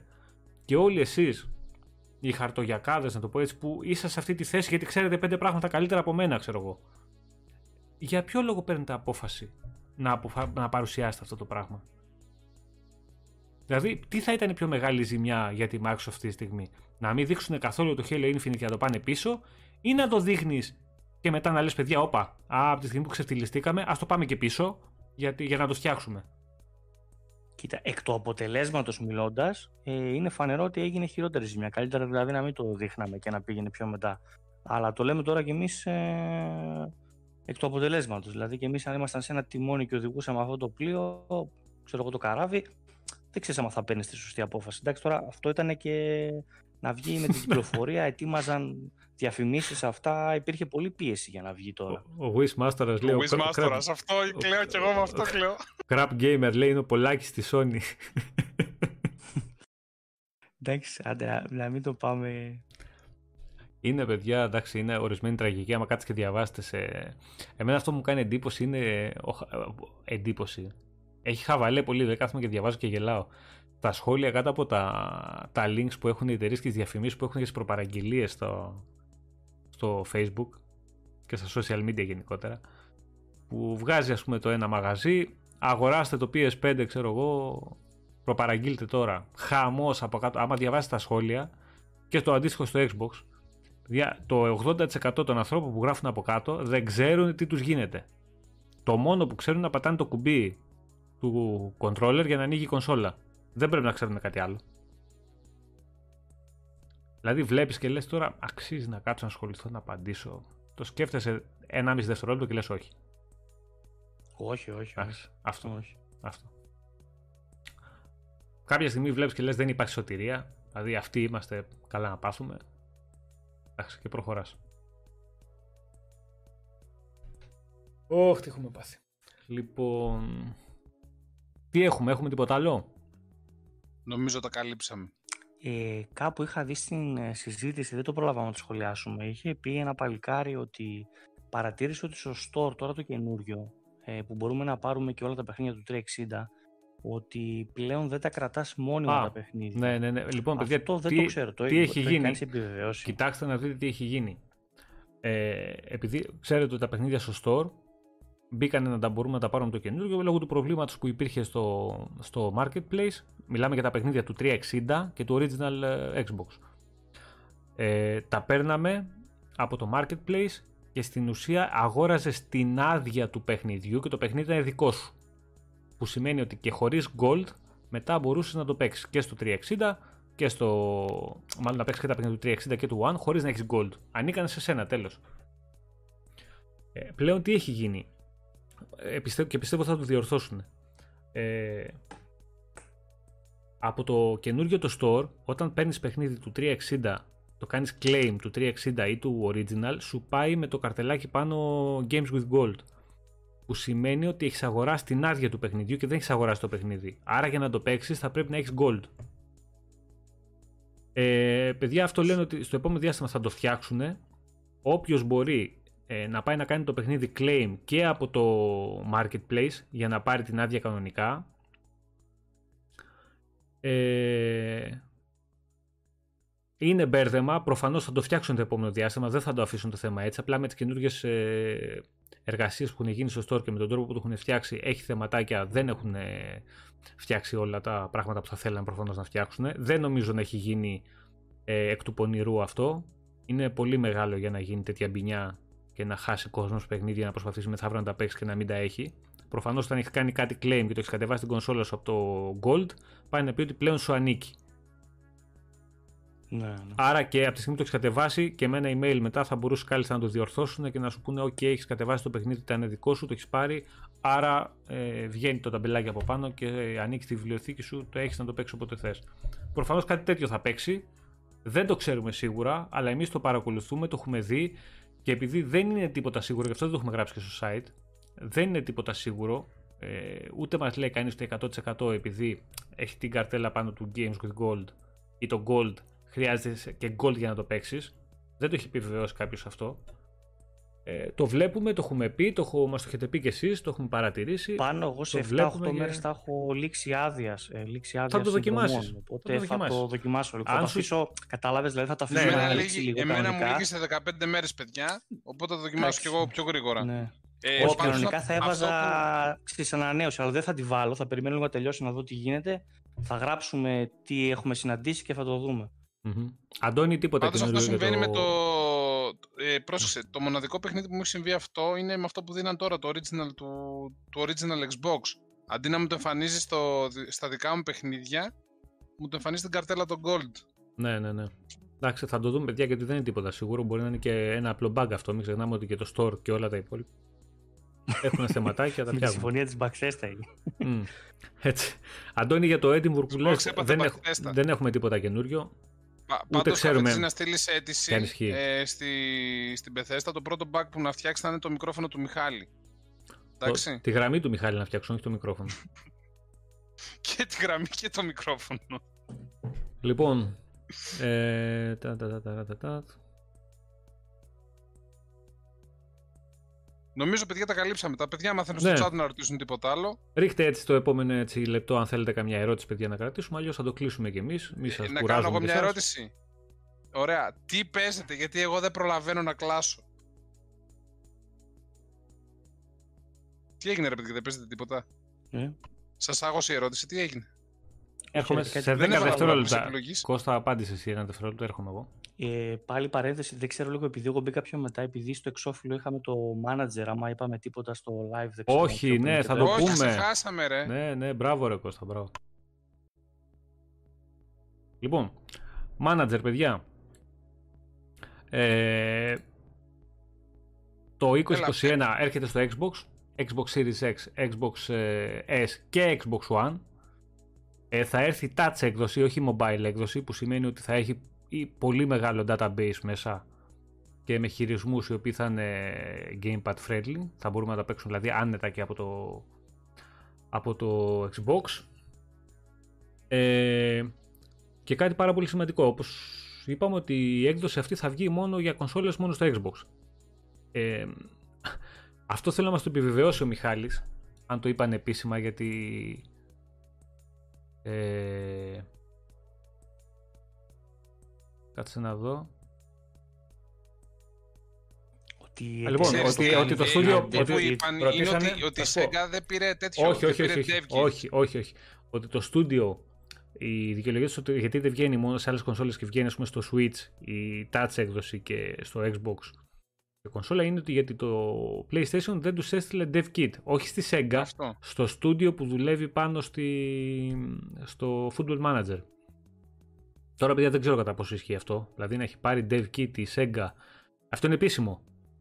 Να έχει πάρει dev kit τη Sega και όλοι οι υπόλοιποι και να μην έχει πάρει το συγκεκριμένο studio dev kit από τη Sony. Το οποίο το πανεπίσημα, το ξαναλέω. Τι να σας πω, δεν, δεν ξέρω. Ε, είναι προφανώς, είναι για απίθανο. Ναι, προφανώς ξέραν ότι έχει συμφωνία με τη Microsoft σου λέει όχι δεν σας δίνουμε ε, επειδή ε, δεν μπορώ να καταλάβω γιατί κάποιος δεν θα δώσει Dave Kids σε ένα στούντιο που ετοιμάζει παιχνίδι και που είναι και πολύ μεγάλη κίνηση ε. Δηλαδή είναι πολλοί κόσμος που το θέλει το συγκεκριμένο. Πόσα χρόνια έχει να έρθει Football Manager σε κονσόλες; Είναι μια δεκαετία νομίζω. Ε, πιστεύω σε αυτή τη γενιά ήρθε κανένα football manager. Όχι, ρε, το, το 7-8 από το 360 ήταν. Όχι, όχι, το 6. Κανένα, από το 360 έχει να έρθει. Ναι, από εποχή Εποχής 360 ναι. PlayStation 3. Ναι, ναι, και ναι. γενικά εγώ νομίζω τα νούμερο δύο πράγματα που ζητάει πολύ ο κόσμος είναι το τι θα γίνει με το Gold και το τι θα γίνει με τα πατσάκια, ειδικά στην Ελλάδα. Γιατί πολλοί βάζουν yeah. τα πατσάκια στο Pro. Δεν θα, δεν θα παίξεις, παιδιά. Αυτό είναι θέμα ασφάλειας για τη Microsoft. Δεν το βλέπω να αλλάζει. Όπως επίσης και στο Football Manager θα υπάρχει θέμα γιατί ξεχάστε αυτά που έχουμε στα PC, τα face packs, kit packs κτλ. που αλλάζει τα πάντα στο παιχνίδι και προσθέτεις στολές, σήματα, logos, παίχτες κτλ. Δεν πρόκειται να γίνει στο Xbox. Ό,τι έχει μέσα ενσωματωμένο στο παιχνίδι και θα πορευτούμε όπως γίνεται και με το Pro. δεύτερη δικλίδα ασφαλείας και να δούμε κάτι διαφορετικό. Θα δούμε. Πάντως είναι Δύσκολο. ένα θέμα το... Είναι ρε παιδί μου, ξέρεις γίνεται. πολύ το ελληνικό κοινό. Ναι, ρε Σίκο. Απ' την άλλη λέω, γάμα το, παίζεις. Ε, έχεις επιτρέψει τώρα και γίνονται ολόκληρα mods. Μπαίνουν στο παιχνίδι μέσα. Επίσης γίνονται από με πιο επίσημο τρόπο. Δεν βάζεις το στικάκι μέσα και παίρνεις ό,τι αρχεία θέλεις. Αλλά σου άλλους μπαίνουν mods σε τόσα παιχνίδια, ας πούμε στην Bethesda, στο, στο PC πλέον μπαίνουν mods. Στην κονσόλα μπαίνουν mods. Δηλαδή, άσε με και εμένα, ξέρεις, με το στικάκι να πάω να βάλω. Δηλαδή και η Sony που βάζει, που αφήνει τα παιχνίδια που επιτρέπει να δει τι έπαθε, ξέρω εγώ, τόσα χρόνια. Δηλαδή, Okay. Εντάξει. Τέλος πάντων, εγώ θα ήθελα. Εκτός από το μεγάλο στραπάτσο του 3 που δεν είχε σχέση με αυτό, δεν έχει πάθει κάτι συγκεκριμένο ναι, ρε, όσον αφορά με τα USB τα στικάκια. Προφανώς οι άνθρωποι σου λένε, κύριε, εγώ θέλω να, και στην επόμενη γενιά να κρατήσω ότι η κονσόλα μου θα είναι η μόνη κονσόλα που δεν έσπασε ποτέ, ξέρω εγώ. Μην ξανά, παιδιά, το Xbox One είναι η μόνη κονσόλα που δεν ε, έσπασε σε αυτή τη γενιά. Δεν έπαιξε κανείς αντιγραμμένο παιχνίδι σε αυτή. Για μια εταιρεία είναι πολύ σημαντικό αυτό. Για τους παίχτες δεν είναι τόσο, αλλά νομίζω, για την εταιρεία είναι. Νομίζω ισχύει και, και στα παιχνίδια στο PC που κάνει publishing η Microsoft. Και αυτά νομίζω δεν σπάσαν. Δεν ξέρω, για τα παιχνίδια δεν είμαι σίγουρος, δεν ξέρω, ξέρω για την κονσόλα. Εντάξει, προχθές... Γι' αυτό λέω νομίζω, δεν είμαι σίγουρος για το PC, ναι, νομίζω ότι δεν σπάσαν όμως. Ρε Μινά, τι παιχνιδάρα παίζεις. Πρέπει να Ο Μινάς παίζει λέει Dragon Age Origins, τι παιχνιδάρα παίζεις. Όποιος δεν νοιάζεται για γραφικά και για τέτοια πράγματα αυτή τη στιγμή, τι παιχνιδάρα παίζεις. Τι παιχνιδάρες στα Dragon Age. Ε, πες τι παίζουν και τα άλλα παιδιά, ρε. Εντάξει. Λοιπόν, βεβαίως, για Ακούζα 0 ο Χρήστο. Ε, ο Αντώνης παίζει Witcher 3. Έχω αφήσει λες 13 ώρες. Έχεις να γράψεις πολλές ακόμα. Σταύρος Super Lucky Tales. Παίζεις το νέο ή το παλιό; Το νέο παίζει το πολύ πιο εύκολα. Ο Νικόλα παίζει Bioshock. Η Καλλιόπη Wolfenstein Young Blood και DLC του Outer Worlds. Μάλιστα. Young Blood, πώς το παλεύεις; Καλό κουράγιο με το Wolfenstein. Ναι. Ε, τι έχουμε εδώ; Ο Chris Ab λέει Final Fantasy 15.